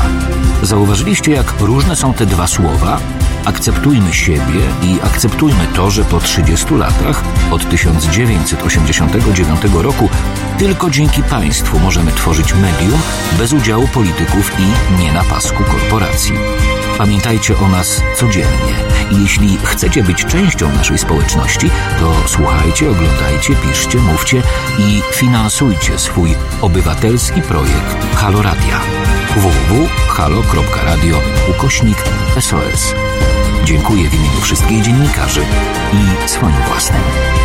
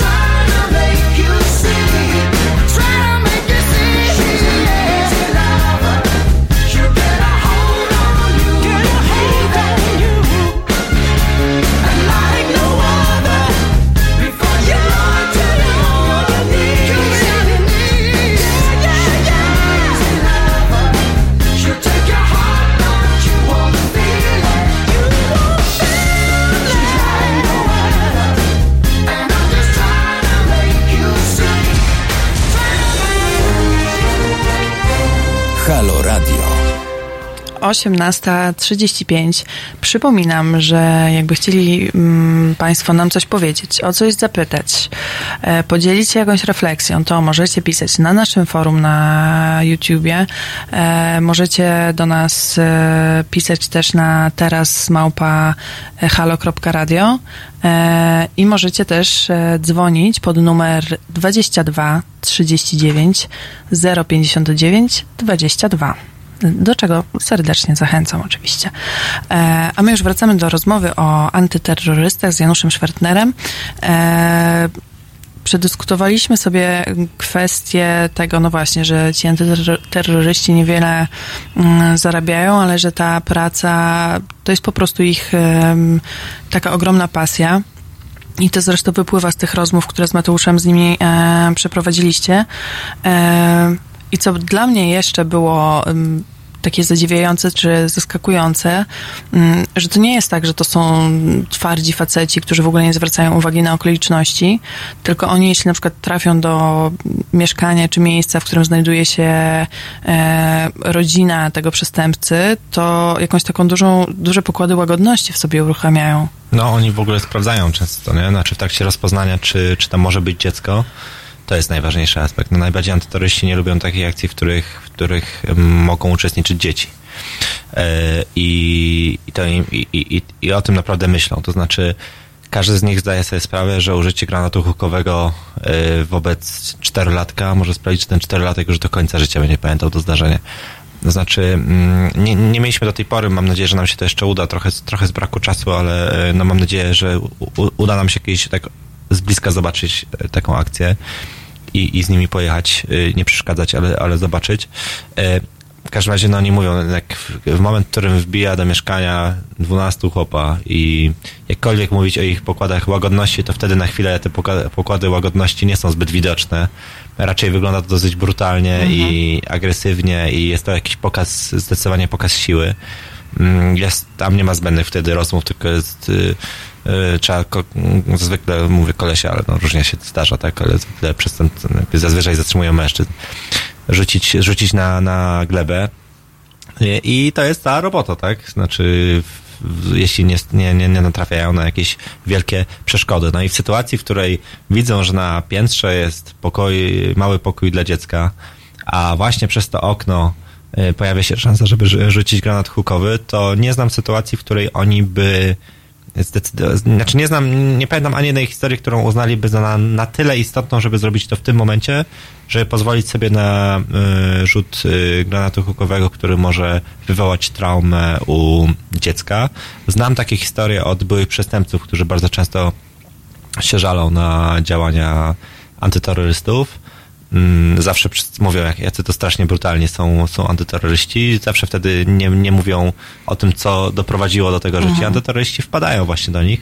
Ale tak, tak, oni inaczej, no kurczę, tak, to po, po prostu to są ludzie, którzy mają swoje dzieci, t- mają tak, prowadzą takie trochę podwójne życie, tak? W tym sensie, że, że wracają mm, do domu, ale jakby mieli opowiedzieć, co było w pracy, no to wiesz, no to jakby zaczęli wymieniać te ksywki i to wszystko tych ludzi, nie wiem, tu, zatrzymaliśmy porywacza, tu zabójcy i tak dalej. No też pamiętajmy, że AT jedzie do tych najbardziej hardkorowych spraw, więc oni bez liku mają takich historii. Myślę, że no, nawet jakbyśmy patrzyli na lata 90., no, jak, żeby zatrzymać całą mafię pruszkowską, to wszędzie Mhm. trzeba było wysyłać tych, tych gości, tak? No i dzisiaj też yy, dostać z kibolami, czy, czy z innymi naj, współcześnie najbardziej niebezpiecznymi takimi przestępcami, no to, no to oni jeżdżą, tak? Więc ciągle się konfrontują, ale rzeczywiście bacznie na to zwracają uwagę. I na mnie to, co zrobiło wrażenie, bo właśnie, właśnie trochę wracając do tej narracji, którą mm, tworzyli byli przestępcy. O, o, to, to, co najbardziej wkurzało i, i, i sprawiało, że, że patrzyli czasem z, mm, coś między politowaniem a pogardą na, na, tych, na tych gangsterów, którzy tak kochają opowiadać o kodeksie Mhm. honorowym, o kodeksie gangsterskim, o tym, że oni mają zasady, nie? Że jesteśmy bad boyami, nie? Ale mamy swoje zasady, nie? Później widzisz, widzisz dużego faceta, który się zasłania dzieckiem, traktuje je jako tarczę. Albo y, dużego faceta, który bierze swoją kobietę i traktuje ją jako tarczę. Bo wie, że antyterrorysta to jest właśnie ten człowiek w tej całej układance, który nie posunie się do tego, który nie, nie, nie, nie, nie uzna tak jak, jak ta druga osoba po drugiej stronie, że w imię y, tego celu, który musi osiągnąć, może, u, może Poświęcić. jakikolwiek poświęcić, Mhm. czy w jakikolwiek naj, najmniejszym stopniu e, kogoś postronnego, czy to, czy to w tym sytuacji kobietę, czy, czy, czy, czy dziecko.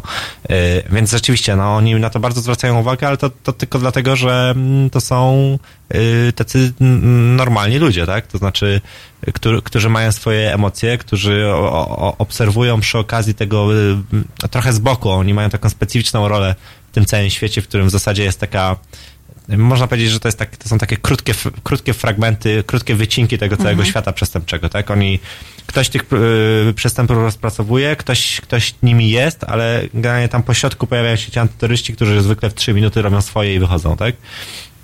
E, Ale, ale tak, zde- zdecydowanie bardzo często, na, bardzo często na nas mówili. Znaczy pierwsza odpowiedź antyterrorysty e, na pytanie, jakie akcje mm, były najtrudniejsze, to nie, to, to nie jest mowa o ciężkich przeciwnikach, chociaż też, ale bardziej o tych sytuacjach, które się mogły dziać gdzieś, gdzieś po boku, czyli zwłaszcza takich, w których mógł ucierpieć ktoś postronny.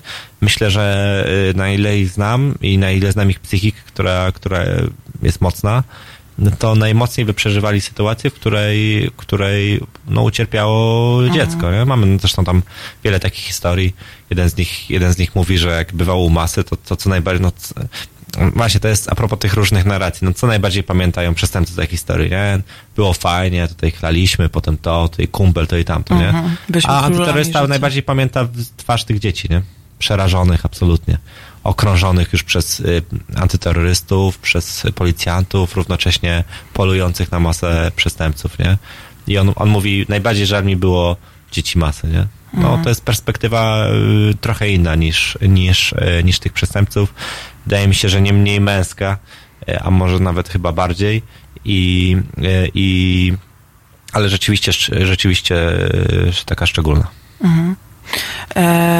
No właśnie, to mm, jest szczególne, że oni tak e, są wrażliwi, znaczy szczególne, właściwie tak powinno być, ale ja się zastanawiam, czy oni podczas tych szkoleń, no bo wiadomo, że są no właśnie szkoleni, te skoki ze spadochronem, te e, jazda pociągiem, czy oni są na przykład szkoleni z tego, jak ewentualnie się takim, nie wiem, dzieckiem zająć, co, co zrobić, jeśli ono wpadnie w jakieś przerażenie, czy...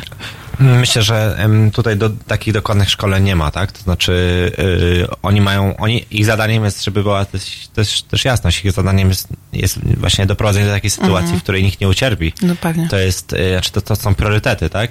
Uchronić siebie, uchronić osoby postronne y, i najlepiej też, chociaż wymieniam to w trzeciej kolejności, najlepiej doprowadzić do tego, że bez szwanku wyjdzie także taki przestępca. Chociaż my się umówiliśmy z, z nimi na rozmowę bez ściemy, bez tego lukrowania i naprawdę i, i, I tu postawiliśmy jeden taki warunek, tak? To znaczy, jeśli to ma być taka kolejna książka, znaczy taka, że, że zrobicie sobie taką wizytówkę, no to nie ma sensu, tak? To znaczy, bo wiemy, no, możemy wam to wszystko wysłać do autoryzacji, jeśli to będzie polegało na tym, że będą wszystkie przekleństwa wycięte i sytuacje, które są zdecydowanie na granicy prawa i być może przez niektórych oceniane jako przekraczające te granice, no to, no to nie, bo, bo, bo chcemy y, się dowiedzieć, jak to było naprawdę, więc też nie ma co ściemać. To znaczy, y, nieraz bywa tak, że oni przekraczają granice.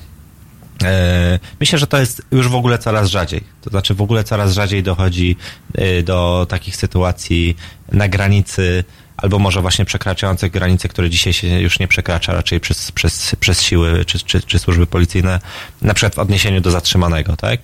E, Oni zawsze to mieli w głowie, że, że tak nie należy. Znaczy nigdy, i jestem przekonany, że tu mówią prawdę, to znaczy nigdy nie planowali się popisywać przed sobą, tudzież zaznaczać swoją siłę poprzez to, że przy okazji mocniej dotkną kolanem i tam połamią cztery Mhm. żebra, tak? Ale bywały zdecydowanie takie sytuacje, y, w których oni y, widzieli, wiedzieli, co ten człowiek zrobi, wiedzieli, co, co ma na swoim koncie, wiedzieli, jak traktuje innych, wiedzieli, jak traktuje swoją rodzinę, wiedzieli, że ma na koncie, dajmy na to, kilka porwań, wiedzieli, jak dużo tragedii oni wywołali, zdawali sobie sprawę, że znowu będzie tak, że akurat ten to ma niezłego adwokata i w zasadzie jeszcze się spotkamy nieraz, bo jakimś dziwnym trafem zaraz wyjdzie znowu na Mhm. wolność i i niektórzy nam to mówią wprost, niektórzy faktycznie mm, wymierzali sprawiedliwość na własną rękę w jakimś tam zakresie, tak? Znaczy, no też nie ma co mówić, nie jeden groźny przestępca wyszedł z takiego spotkania z antyterrorystami e, w ten sposób, że zaraz musiał, zanim, zanim do, do, do aresztu, to jechać jeszcze na oddział intensywnej terapii. To, to nie ma, no bez dwóch zdań. E, Takie rzeczy też się e, działy. Perspektywa antyterrorysty jest taka, że na pewno mm, z łatwością można ocenić z zewnątrz. Z zewnątrz myślę, że zawsze i nale, pewnie zawsze należy powiedzieć, że, że tak nie należy, tak? To Mhm. znaczy... A to ł- łatwo jest powiedzieć z zewnątrz w ogóle. To, dokładnie, no mamy no, prawa człowieka, tak? To znaczy absolutnie przestrzegane wobec każdego. Pewnie. Równocześnie perspektywa kolesi, którzy tkwią w tym e, siłą rzeczy przez swoją robotę w tym bagnie jest taka, że nieraz rzeczywiście gdzieś tam dalej się e, pochylą, ale mm, a pytałaś o te dzieci, oni, n- n- n- nie, ich, nie ich rolą jest ewentualnie zadbanie, to Mhm. po, policja sobie z tym radzi w, w inny sposób, w którym trzeba zaraz zająć się dzieckiem, bo przy- zdarzają się sytuacje, że i dwójka rodziców no, jakoś, no, nie, nie, nieraz ta, ta kobieta to również y, w jakiś sposób na przykład współdziała w tej grupie i zawijają nagle obojga rodziców, no ale nagle zawijają tylko, tylko ojca y, i zostaje tam nagle sama matka, która nagle, nagle jest pozbawiana środków do życia albo to dziecko, no to też policja jakby nie zostawia na pastwę, lo, na pastwę losu e, takich osób, w jaki sposób się nimi zajmuje. Natomiast no, antyterroryści mają, mieli nieraz takie historie, że bardzo zwracali na to uwagę. Wiedzieli, że tam jest e, dziesięcioletni chłopczyk, robili szybko robotę mm, z jego ojcem. Też trzeba powiedzieć, że przestępcy tak co do zasady, to oni nie stawiają oporu, bo nikt normalny nie stawia oporu, jak ma No, przeciwko sobie pewnie. 12 antyterrorystów. Y, Nie, jakikolwiek kozakiem by nie był. Zresztą my tam opisujemy czasem takie, takie historie. To jest tak paraliżujący strach, że tam się wszystko dzieje z tym organizmem tych przestępców. E, łącznie z oddawaniem moczu na widok policjantów. Najgroźniejsi prze, przestępcy mają takie rzeczy na koncie. Wygląda to oczywiście dziwnie i, i wtedy bardzo poniżająco, e, ale tak się dzieje. Mm. Oni często po takich akcjach po prostu widzą, że, że, że tam siedzi obok jakiś chłopak, idą do niego, pytają, co, co słychać, nie? Próbują jakoś tę sytuację sprawić, żeby nie była, nie była taką traumą. Ten, gadają jakieś sprytnie o tym karabinie, który trzymają w ręku, zmieniają temat i, i sprawiają, że, znaczy oni, oni rzeczywiście ro, robią tak, że starają się, żeby ta absolutnie traumatyczna sytuacja, w której dziecko widzi swojego ojca, który ma głowę, przy, jest przyduszony do ziemi, i zaraz związane e, ręce, a bardzo często leży w samych majtkach, bo jest 6 rano i, i dopiero co miał, Mhm. co, co, co miał, miał w normalny dzień e, kolejny nadejść.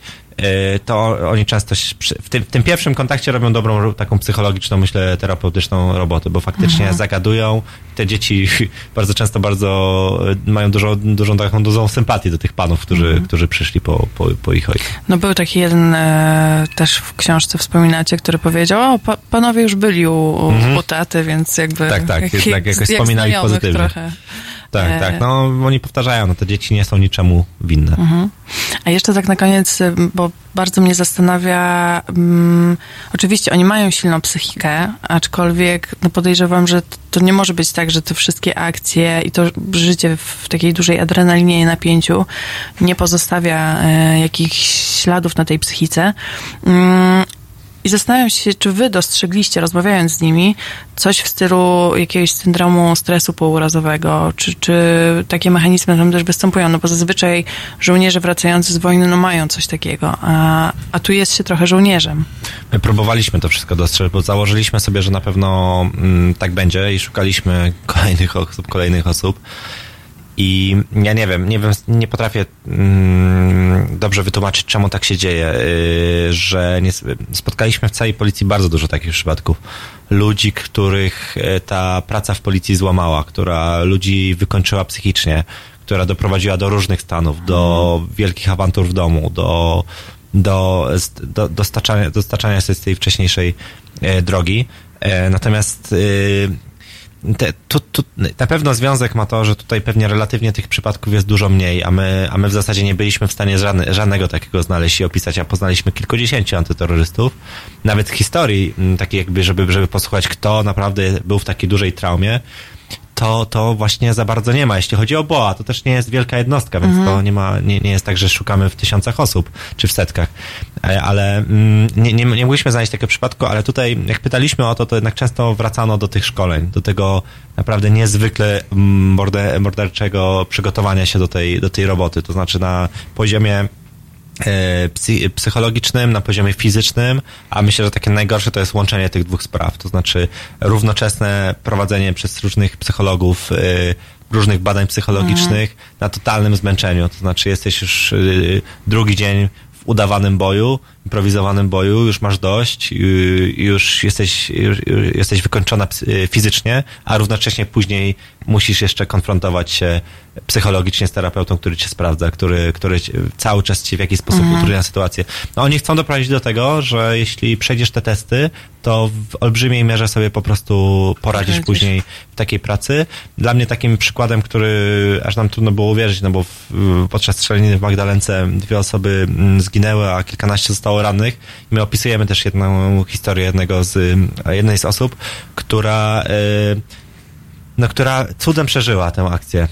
To był jeden z antyterrorystów, który stał bardzo blisko ładunku wybuchowego, który tam wybuchł i w zasadzie y, jak się ogląda to na filmie, to w ogóle niebywałe, że, Mhm. że to, to był cud, że w ogóle nie urwało mu żadnej kończyny, ani ręki, ani nogi, ale to było całkowicie roztrzaskane. E, I i, I to, że ten e, facet po, po takiej kontuzji, po której naprawdę wielu ludzi by w ogóle nigdy w życiu nie doszło do, do sprawności, e, przez kolejne trzy miesiące e, leżał w szpitalu. Ja, my widzieliśmy, bo, bo też czytaliśmy wszystkie akta sprawy strzelaniny w Magdalence. Jak my do- dobrnęliśmy do dokładnego opisu lekarskiego jego, mm, jego leczenia, no to tam w zasadzie no nie było, nie było przestrzeni w jego organizmie, która nie była w jakiś sposób tam uszkodzona, a kilka z nich było wręcz roztrzaskanych. E, I no, on podjął niesamowitą walkę. E, najpierw e, wrócił do jednostki, to już było cudem na, na pewien instruktorz, a bodaj po roku wrócił do, do, do, do boju, tak? Brał normalnie udział w akcjach jeszcze przez później przez wiele lat. I, i, my, i, my, i nam rzeczywiście, to, znaczy to jest, to jest taki charakter, który, który mało kto ma, ale myślę, że właśnie takich charakterów szuka ta jednostka. Inna sprawa i pewnie na puentę smutną jest to, że do tych wszystkich niskich zarobków e, do tego wszystkiego, co mówiliśmy wcześniej, jest to, że też ci ludzie nie mają żadnej prywatnej, czy też zorganizowanej przez państwo dla nich opieki zdrowotnej, tak? To znaczy oni po takich kontuzjach, to, to naprawdę nie mieści się w głowie, ale leczą się sami, szukają, stoją w kolejkach po pół roku. Mhm. E, a, a no zaznaczam, tak, wszyscy stoimy w kolejkach, tylko my tych ludzi naprawdę strasznie potrzebujemy, żeby, żeby byli gotowi w każdej chwili do, do takich najgroźniejszych starć, być może także do tego, co może w Polsce nastąpić, czyli do, do ataku terrorystycznego. Miejmy nadzieję, że tak się nie stanie i że y, no nie będzie takiej potrzeby, żeby oni wtedy reagowali, no ale rzeczywiście dobrze, żeby byli wtedy e, w pełnej gotowości. Jeśli chcieliby Państwo się więcej dowiedzieć o antyterrorystach, to oczywiście zachęcam do sięgnięcia po książkę Janusza Szwertnera i Mateusza Baczyńskiego e, Antyterroryści, E, a ja z Państwem słyszę się już za tydzień, a teraz zaśpiewa Marilyn Manson.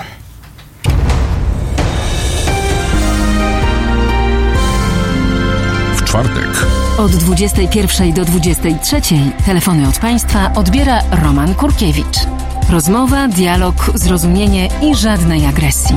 21-23. Zapraszamy. www.halo.radio. Słuchaj na żywo, a potem z podcastów.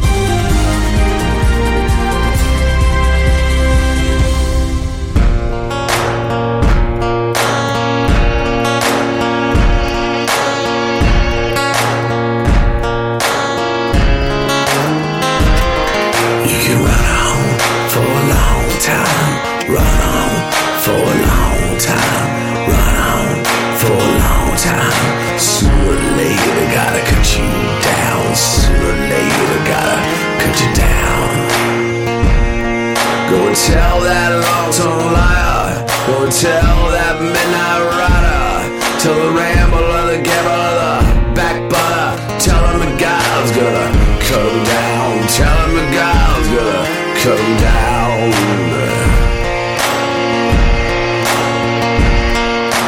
My goodness gracious, I've been telling the news. My head's been wet with midnight dew. I've been down on bended knee, talking to the man from Galilee. Spoke to me in this voice so sweet. I thought the earth is full of angels' feet. He called my name and my heart stood still. When he said, John, go do my will. Go tell that long-tongued liar. Go and tell that midnight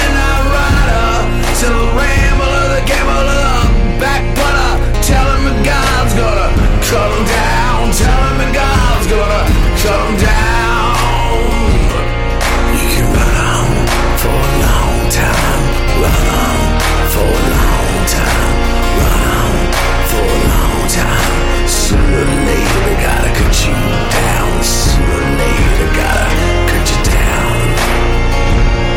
You throw your rock and hide your hand. Working in the dark against your fellow man. Sure as God made black and white. What's done in the dark will be brought to the light. What's done in the dark will be brought to the light. You run on for a long time. Run on for a long time. Run on for a long time. Sooner or later, gotta cut you down. Sooner or later, gotta cut you down. Don't tell that long tongue lie. Don't tell that midnight rider. Tell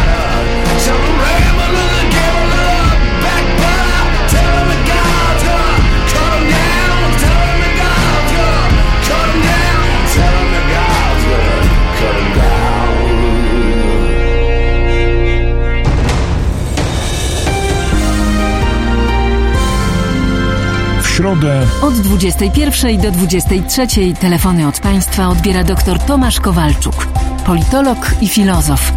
Rozmowa, dialog, zrozumienie i żadnej agresji. 21-23. Zapraszamy.